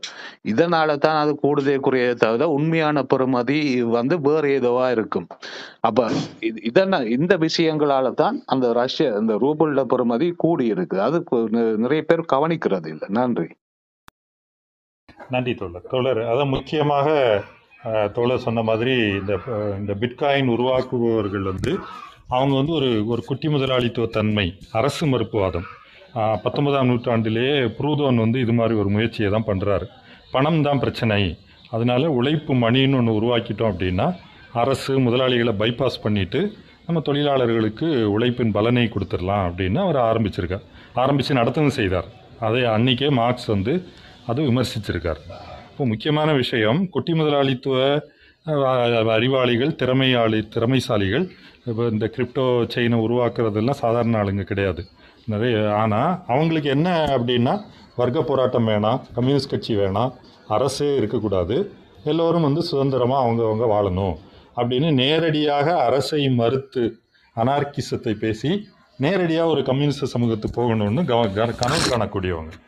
அதை தான் இங்கே பேசிகிட்டு இருக்கிறோம். ஆனால் இங்கே வந்து ஒரு கடுமையான வர்க்க போராட்டம் நடந்துக்கிட்டு இருக்குது அது தினம் தினம் முதலாளிகளுக்கும் தொழிலாளர்களுக்கும் இடையே சரி நாடுகளுக்கு இடையேயான போராகவும் சரி நடந்துகிட்டு இருக்குது. அதில் எல்லாத்தையும் ஒதுங்கி இருந்துட்டு நாங்கள் வந்து இந்த பணத்தை சீர்திருத்துவதன் மூலமாக முதலாளிகள் வந்து ஏமாற்றிடலாம் அப்படின்னு நினைக்கக்கூடிய ஒரு அப்பாவித்தனமும் அதில் கலந்துருக்குது.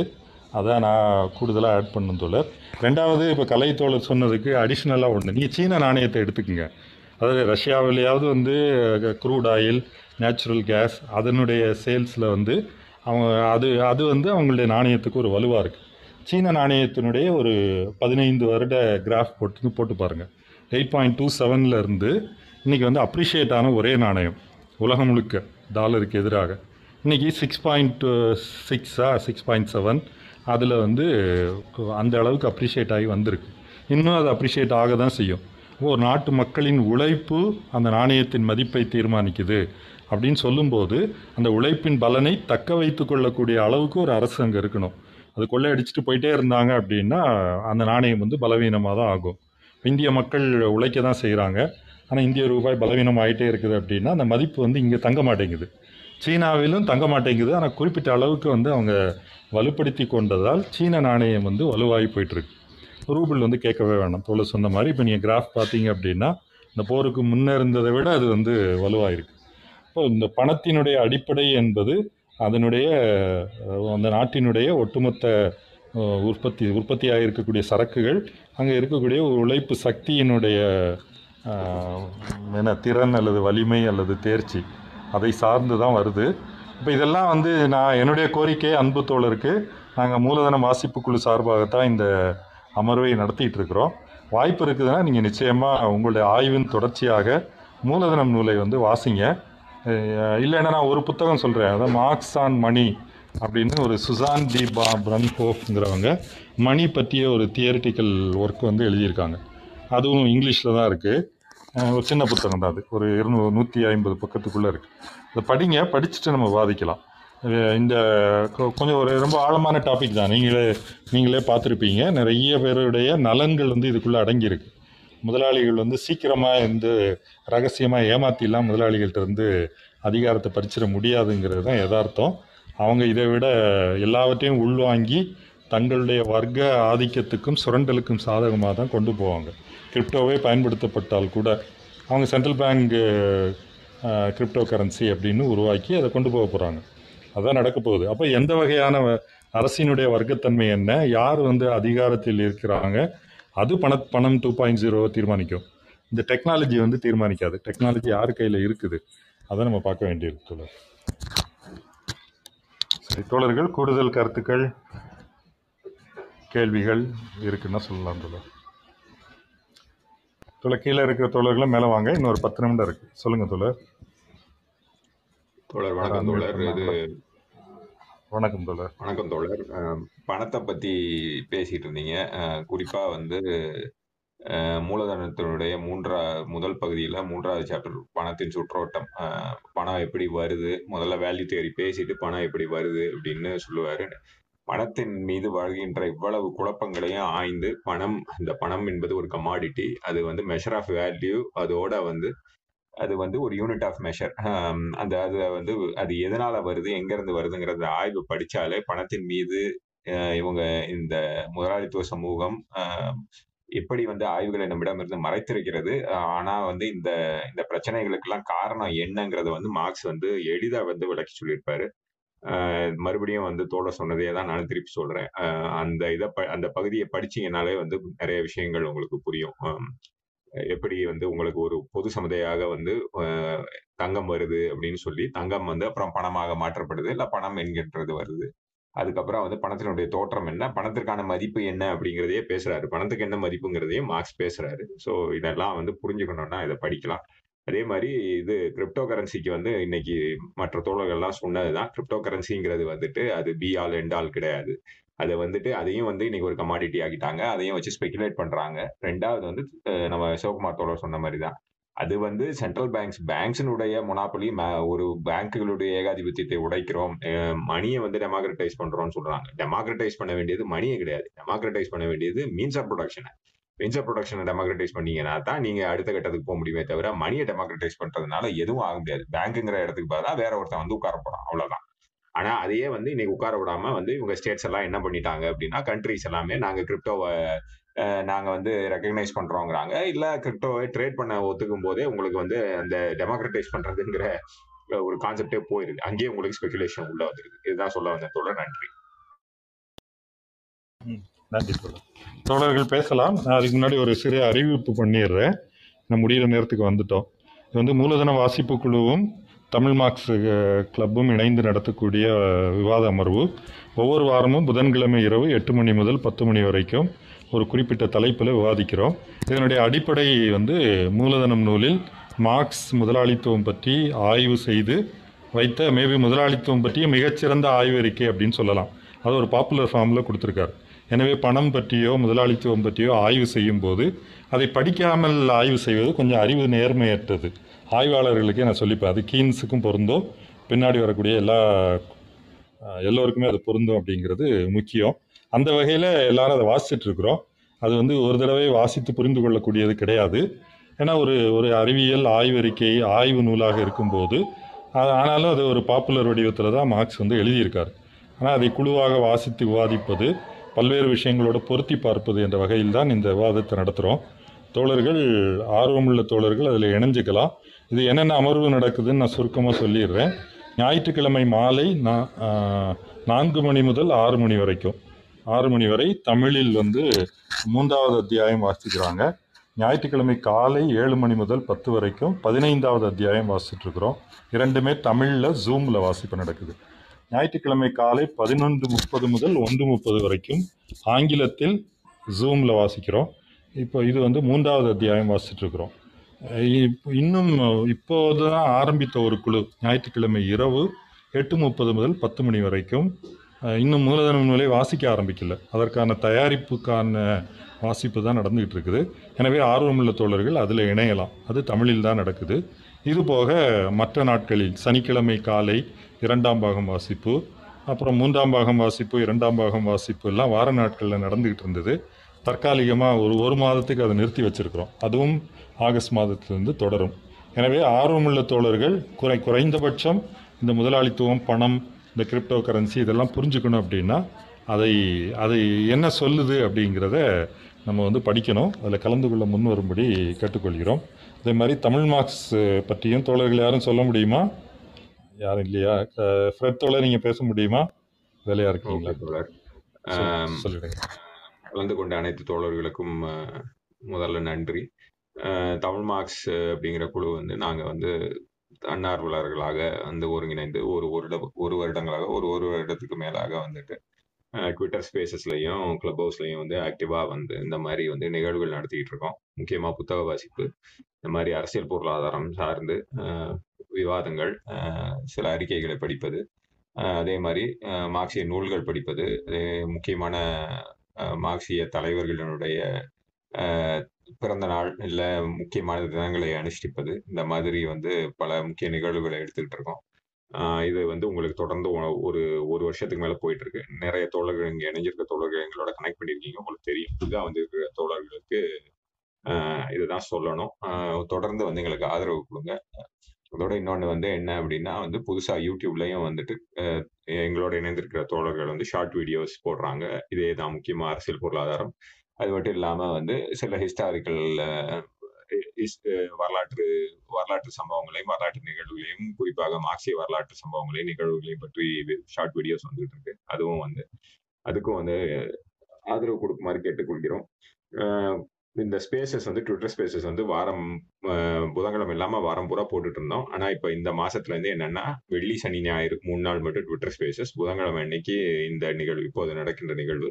இது இல்லாம ஏதாவது வந்து சிறப்பு தினங்கள் ஏதாவது வந்தது சிறப்பு நிகழ்வுகள் ஏதாவது நடந்ததுன்னா அதுக்கேற்ற மாதிரி வந்து ட்விட்டர் ஸ்பேஸ்ல வந்து ஸ்பேசஸ் போடுறோம். எங்களோடு எங்களோட இணைந்திருங்கள். நாங்கள் வந்து எங்களோட ட்விட்டர்ல பேஜ்லயும் வந்து நீங்க இருந்தீங்க அப்படின்னா உங்களுக்கு வந்து உங்களுக்கு வந்து ரிமைண்டர்ஸ் வரும். நீங்க எங்களோட தொடர்ந்து பயணிக்கலாம். இதுதான் தமிழ் மார்க்ஸ் பத்தி சொல்ல வேண்டியது. மறுபடியும் கலந்து கொண்ட அனைத்து தோழர்களுக்கு நன்றி. ஆமாம் தமிழ் மார்க்ஸ் கிளப் ஃபாலோ பண்ணிக்கிங்க. ட்விட்டர்